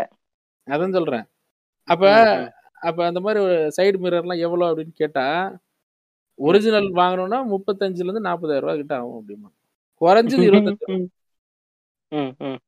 ஆனா நம்ம நம்ம வண்டிக்கெல்லாம் அப்படிலாம் இருக்கா சைடு மிரர்லாம் ரொம்ப கம்மியா இருக்கும் விலை. ரெண்டாயிரம் ரூபாய் மூவாயிரம். ரூபாவே அதிகம். அதெல்லாம் அவ்வளோலாம் போட மாட்டாங்க. அப்படி இருக்கும்போது அப்ப இதெல்லாம் நம்ம எப்படி பார்க்கணும்னா அந்த லீக்ல செலவு பண்றவனால மட்டும் தான் அதை வாங்கணும். அதை வாங்கணும் அப்பதான் அது கரெக்டான பர்ச்சேஸா இருக்கும். ம், ம். ம், புரியுதா? ஒருத்தர் வந்து ஒரு ஃப்ரீயா ஒரு ஹோட்டல் கொடுத்துட்டாருன்னு வச்சுக்கோ. சரியா? ரிக் இது அப்படி. இந்த சிக்ஸ்டீன் ஃப்ளோர். ஹோட்டல் வந்து இனிமே இது ம். நீ நடத்திக்கோ. அப்படின்னு உன்னால நடத்திட முடியுமா? முடியாது கத்துக்கணும் அதுக்கு ஏத்த மாதிரி. கத்துக்கிறதுக்குலாம் நான் மட்டும் இல்ல. அது ஆக்சுவலா நடத்தாம இருக்கிறது வேற காரணம் இருக்கு. சரி கத்து உனக்கு. விஷயம் தெரியுது அப்பவும் நடத்த முடியுமா? கஷ்டம் தான் ஏன் கஷ்டம் நினைக்கிறேன் இல்ல அது ஏன்னா அது உடனே ஒருத்தன் கையில டக்குன்னு எடுத்து கொடுத்துரு என் கையில. அது நானா கட்டினது இல்ல அது ஒண்ணு நான் சொல்றேன்? கொடுத்துட்டாலும் உனக்கு விஷயம் தெரிஞ்சாலும் உனக்கு தேவை கேஷ் பேசிக்கலா பேசிக்கலா ஒரு நாள் இப்ப ஒரு வீட்டுக்கு வந்து ஒரு ஒரு ஆவரேஜா த்ரீ பிஹெச்கே இருக்க ஒரு வீடு ஒரு அப்பார்ட்மெண்ட் எவ்வளவு வாடகை இருக்கும்னு நினைக்கிறேன்? சென்னையில. இல்ல மும்பை ஹைதராபாத் பிக் சிட்டிஸ்ல ஏன் வெளிநாடுகள்லாம் 3 எவ்வளவு BH இருக்கும் உங்க ஊர்ல ரொம்ப அதிகமா இருக்கும். எவ்வளவு இப்ப இருக்கும் நான் சொல்லுங்க இருக்கிறதெல்லாம் ஒரு த்ரீ பிஹெச்கே வந்துட்டு நைன் ஹண்ட்ரட் டாலர்ஸ் இருக்கும் மினிமம் நைன் ஹண்ட்ரட் டாலர்ஸ்ங்கிறது கிட்டத்தட்ட ஆல்மோஸ்ட் சிக்ஸ்டி எழுபதாயிரம் ரூபாய் அறுபத்தஞ்சு இருந்து எழுபதாயிரம் ரூபாய் வருது. ஆமா. அப்ப எழுபதாயிரம் ரூபாய் ஒரு மாசத்துக்கு ஒரு த்ரீ பிஹெச்கே அபார்ட்மெண்ட்டுக்கு செலவாகுதுன்னா இது ரெண்ட் மட்டும். சரி நீ சொந்தமா வாங்கிடுறேன்னு வச்சுக்க. அப்ப அந்த ம் அபார்ட்மெண்ட்டுக்கு மாச செலவு என்ன? அதிகமாக தான் ஆகும். அந்த மெயின்டெனன்ஸ் அதெல்லாம் அதிகமாகும் ஆமா. மெயின்டெனன்ஸ் அதெல்லாம் அப்ப கூட ஒரு அமௌண்ட் ஒரு குறை சின்ன அமௌண்ட் நீ கொடுக்கணும் இல்லையா? அப்போ ஒரு ஹோட்டல்ல எப்படி எனக்கு தெரிஞ்சு மெயின்டெனன்ஸ் அப்படி இப்படின்னு பார்த்தா கூட ஒரு ஃபிஃப்டி டு ஹண்ட்ரட் டாலர்ஸ் ஆகாது? ஆமா ஆமா தண்ணி கரண்ட் அதெல்லாம் பார்த்தா அதுக்கு மேலே ஆகும் இல்லையா? மெயின்டெனன்ஸ் ஆமா ஆமா ஆகும். அது கிளீனிங்க்குலாம் கொடுக்கணும். ஆமா ம். ஆமா கொடுக்கணும். அப்ப ஒரு ஹோட்டல் சிக்ஸ்டீன் ஃப்ளோர் ஹோட்டலு எத்தனை ரூம்ஸ் இருக்கும்? ஒரு நாளைக்கு ஸ்டாஃப் கரண்ட் ஆப்ரேட்டிங் காஸ்ட்னு பார்த்தாலே உன் அபார்ட்மெண்ட்டுக்கு நீ செலவு பண்ண வாடகையா கொடுக்கறத விட இருபது முப்பது மடங்கு நீ செலவு பண்ணும் பர் டே கரண்ட் பில்லு எங்கேயோ போகும். அப்ப எடுத்து அப்ப அதுதான் டக்குன்னு ஒருத்தர் கையில வந்து ரேஞ்ச் ரோவர் வாங்கிட்டா கூட அவங்களால அதை மெயின்டைன் பண்ண முடியாது. அதான் அதான் ரீசன் அப்ப வாங்கிட்டு நம்மளால முடியலையே டிப்ரெஷன்ல உட்காந்து இன்ஃபீரியாரிட்டி காம்ப்ளெக்ஸ்க்கு மறுபடியும் போவானுங்க. அதுக்கு தான் சொல்றேன் அது வாங்க வேண்டிய டைம் வேற. அந்த அளவுக்கு பண செலவு பண்றதுக்கு நீ இருக்கும் பொழுது அதை வாங்கணும். ஆ ஸ்டேட்டஸ்ங்கிறது இன்னைக்கு நீ இப்படி இருப்ப நாளைக்கு வேற மாதிரி இருப்பப்பா. எப்பவுமே ஏழையாவே இருந்துருவோமா என்ன? கண்டிப்பா கிடையாது. ஏன் ஏன் எக்கனாமிக் பேசிஸ் பத்தி பார்த்து இது தர மாட்டாங்கன்றதுக்கான அடிப்படை இதுதான். இன்னைக்கு நீ ஏழையா இருக்கலாம். நாளைக்கு ஒரு நல்ல வேலை கிடைச்சுன்னு வச்சுக்க அப்ப நீ என்ன உடனே பணக்காரன் இருவல்ல ஆமா ஆமா. ஆனா அதுக்கான நல்ல வே- ப்ரிவிலேஜும் இருக்கு உன்கிட்ட ஆ, ம். ஆ, ஆ, இல்ல இன்னைக்கு வரைக்கும் நீ வந்து பத்து ரூபாய்க்கு வழியில தான் இருக்கலாம். நாளைக்கு உனக்கு வந்து ஒரு பெரிய ஒரு சாஃப்ட்வேர் கோடிங்க நீ படிச்சுட்டு இருப்ப டக்குன்னு ஒரு மூணு மாசத்துல வேலை கிடைக்கும். டக்குன்னு பார்த்தா மாசம் ஒரு லட்சம் ஒன்றரை லட்சம் சம்பளம் ஆளா கூட நீ மாறலாம். கரெக்டா ஆனா எவ்வளவு பெரிய எல்என்டில வேலை கிடைச்சாலும் ஹெச்பில வேலை கிடைச்சாலும் ஐபிஎம்ல வேலை கிடைச்சாலும் நீ ஐயரா மாற முடியாது இல்லனா ஆமா அதனாலதான் சார் மாற முடியாது மாற விட மாட்டானுங்க. மாற விட மாட்டாங்க. அது ம். மாறுறதுக்கு வாய்ப்பே கிடையாது. சாஸ்திரம் இடம் கொடுக்கலப்பா அதுக்கு. அப்ப பேசிக்கலா என்ன. அர்த்தம்.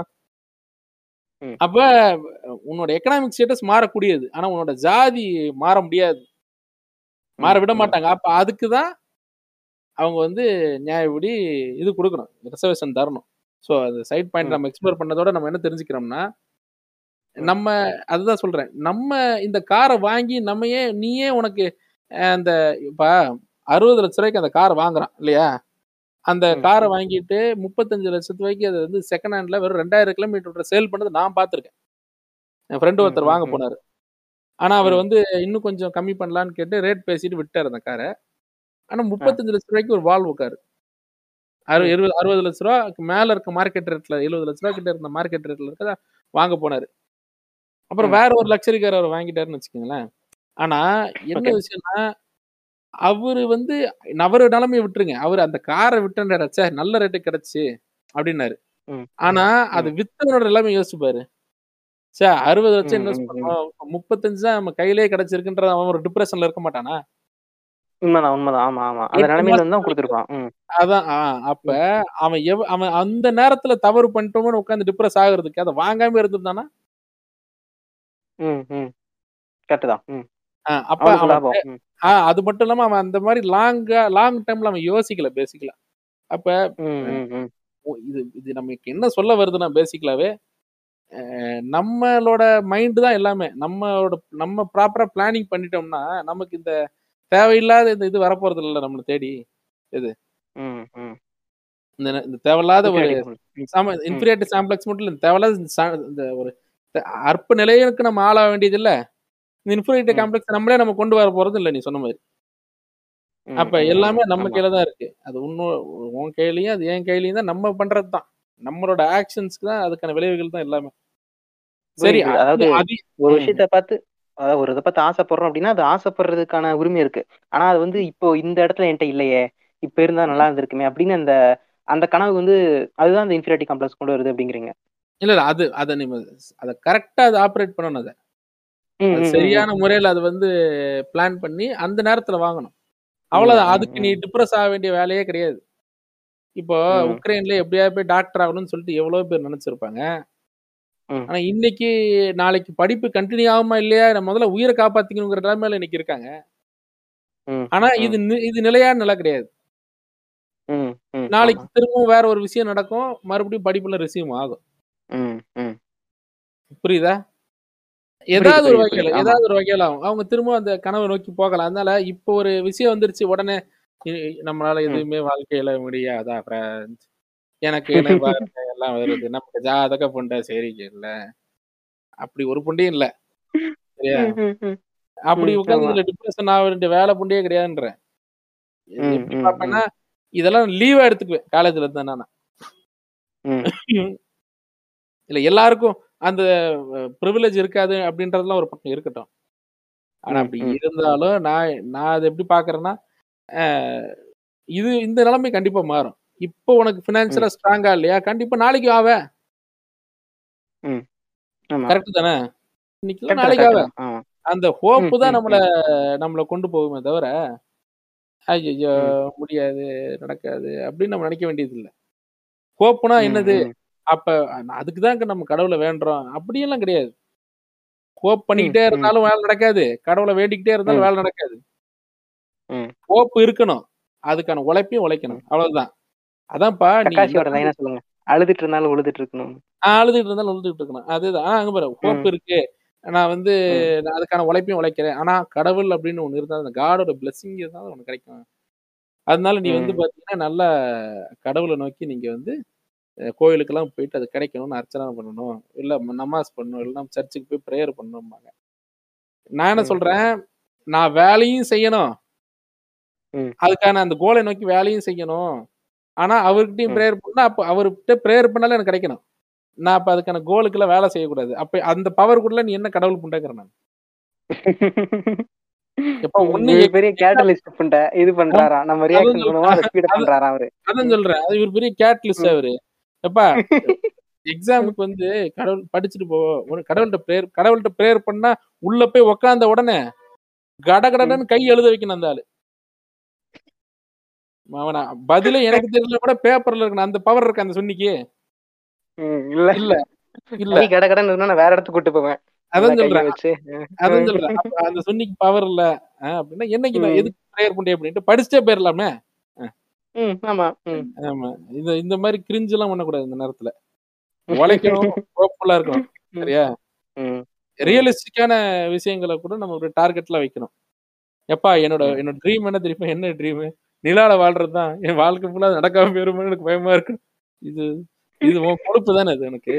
அப்ப இதுக்காக நான் டிப்ரெஷன்ல உட்காந்துருக்கேன்னா அதை நான் எதுவும் பண்ண முடியாது. ம், ஆமா. அப்ப என்ன அதுதான் ஒரே ஒரு சிம்பிள் ம், ம். மேட்டர் ரொம்ப ரியலிஸ்டிக்கா அச்சீவபிளான இருக்கு இருக்கணும். ரியலிஸ்டிக் அச்சீவபிள்னா உலகத்துல எதனாலும் நினைச்சா பண்ணலாம். இப்ப சுந்தர் பிச்சைலாம் இருக்கான். அந்த எல்லாம் ஒரு காலத்துல வந்து இந்தியாலே இருந்தா இன்ன வரைக்கும் நம்மள்ட்ட செருப்படி தான் வாங்கிட்டு இருப்பான். ஆமா. ஆனா. இப்ப சுந்தர் பிச்சை காலேஜ்லயே ரொம்ப அன்பாப்புலரான ஆளுன்னு தான் சொல்றாங்களாம். கூட இல்ல.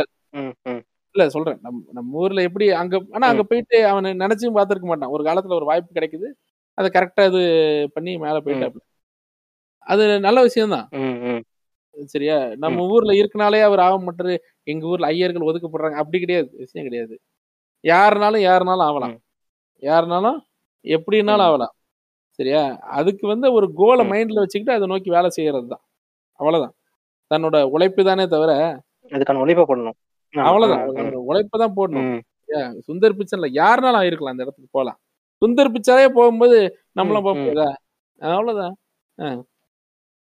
அப்படிங்கிற மாதிரி டாப் சிஇஓஸ்லாம் நம்ம ஆளுங்க தான் இருக்காங்க. இந்திய மக்கள் தான் இருக்காங்க. தமிழர்கள்லாம் கூட இருக்காங்க. ஆமா ஆமா. ஆமா அப்படிங்கும்போது. அவங்க இந்த இது இல்ல ஒண்ணும் இல்ல. நான் தேவையில்லாம ஒரு காமெடி சொல்ல வந்தேன். சொல்லுங்க. சொல்லுப்பா பரவாயில்ல சொல்லு. இல்ல இந்த- இந்த படம் இந்த படம் அன்பறிவுல அப்பா இருப்பானே சிஓவா அவர் ஒரு தமிழர். நான் தெரியாம நான் தெரியாம நான் பேசிட்டேன். நான் சொன்னதுல வாபஸ் வாங்குறேன் சே ம். சே இப்படி பேசிட்டேனே. இல்ல அதுதான். இல்ல அதனால எது எதுவுமே அச்சீவபிளான ஒரு விஷயம் தான் ஃபாரின் போயிட்டு தான் சிஇஓ எல்லாம் ஆகணும்லாம் கிடையாது. இங்கேயே பெரிய பெரிய நிறுவனங்களுக்கெல்லாம் தலைமை கொண்டு வரலாம் நாலு பேருக்கு தெரியாம ரொம்ப பெரிய லெவல்ல டேர்ன் ஓவர் பண்ற கம்பெனிலாம் இருக்கு நம்ம ஊர்ல. அதெல்லாம் கூட நிறைய முக்கிய பொறுப்புலாம். வரலாம். அந்த. மாதிரி எவ்- எவ்வளவோ வழிகள்லாம் இருக்கு. இந்த மாதிரி இப்படிதான் இருக்கணும் அப்படிதான் சக்சஸ் இதுதான் சக்சஸ் அப்படின்லாம் ஒண்ணும் கிடையாது. சக்சஸ் இதுதான் இப்படி இருந்தாதான் சக்சஸ் டிட்டர்மின் பண்றதுக்கு வழியே கிடையாது. என்ன. என்னை பொறுத்த வரைக்கும் பெரிய சக்சஸ் என்ன தெரியுமா? நம்ம உள்ள உள்ள இருக்க மனசு நிறைவா இருக்கிறது தான் முழுமையான சக்சஸ் ம் கரெக்ட் உன்னோட மைண்டை வந்து யாராலையுமே எதுவும் பண்ண முடியாது.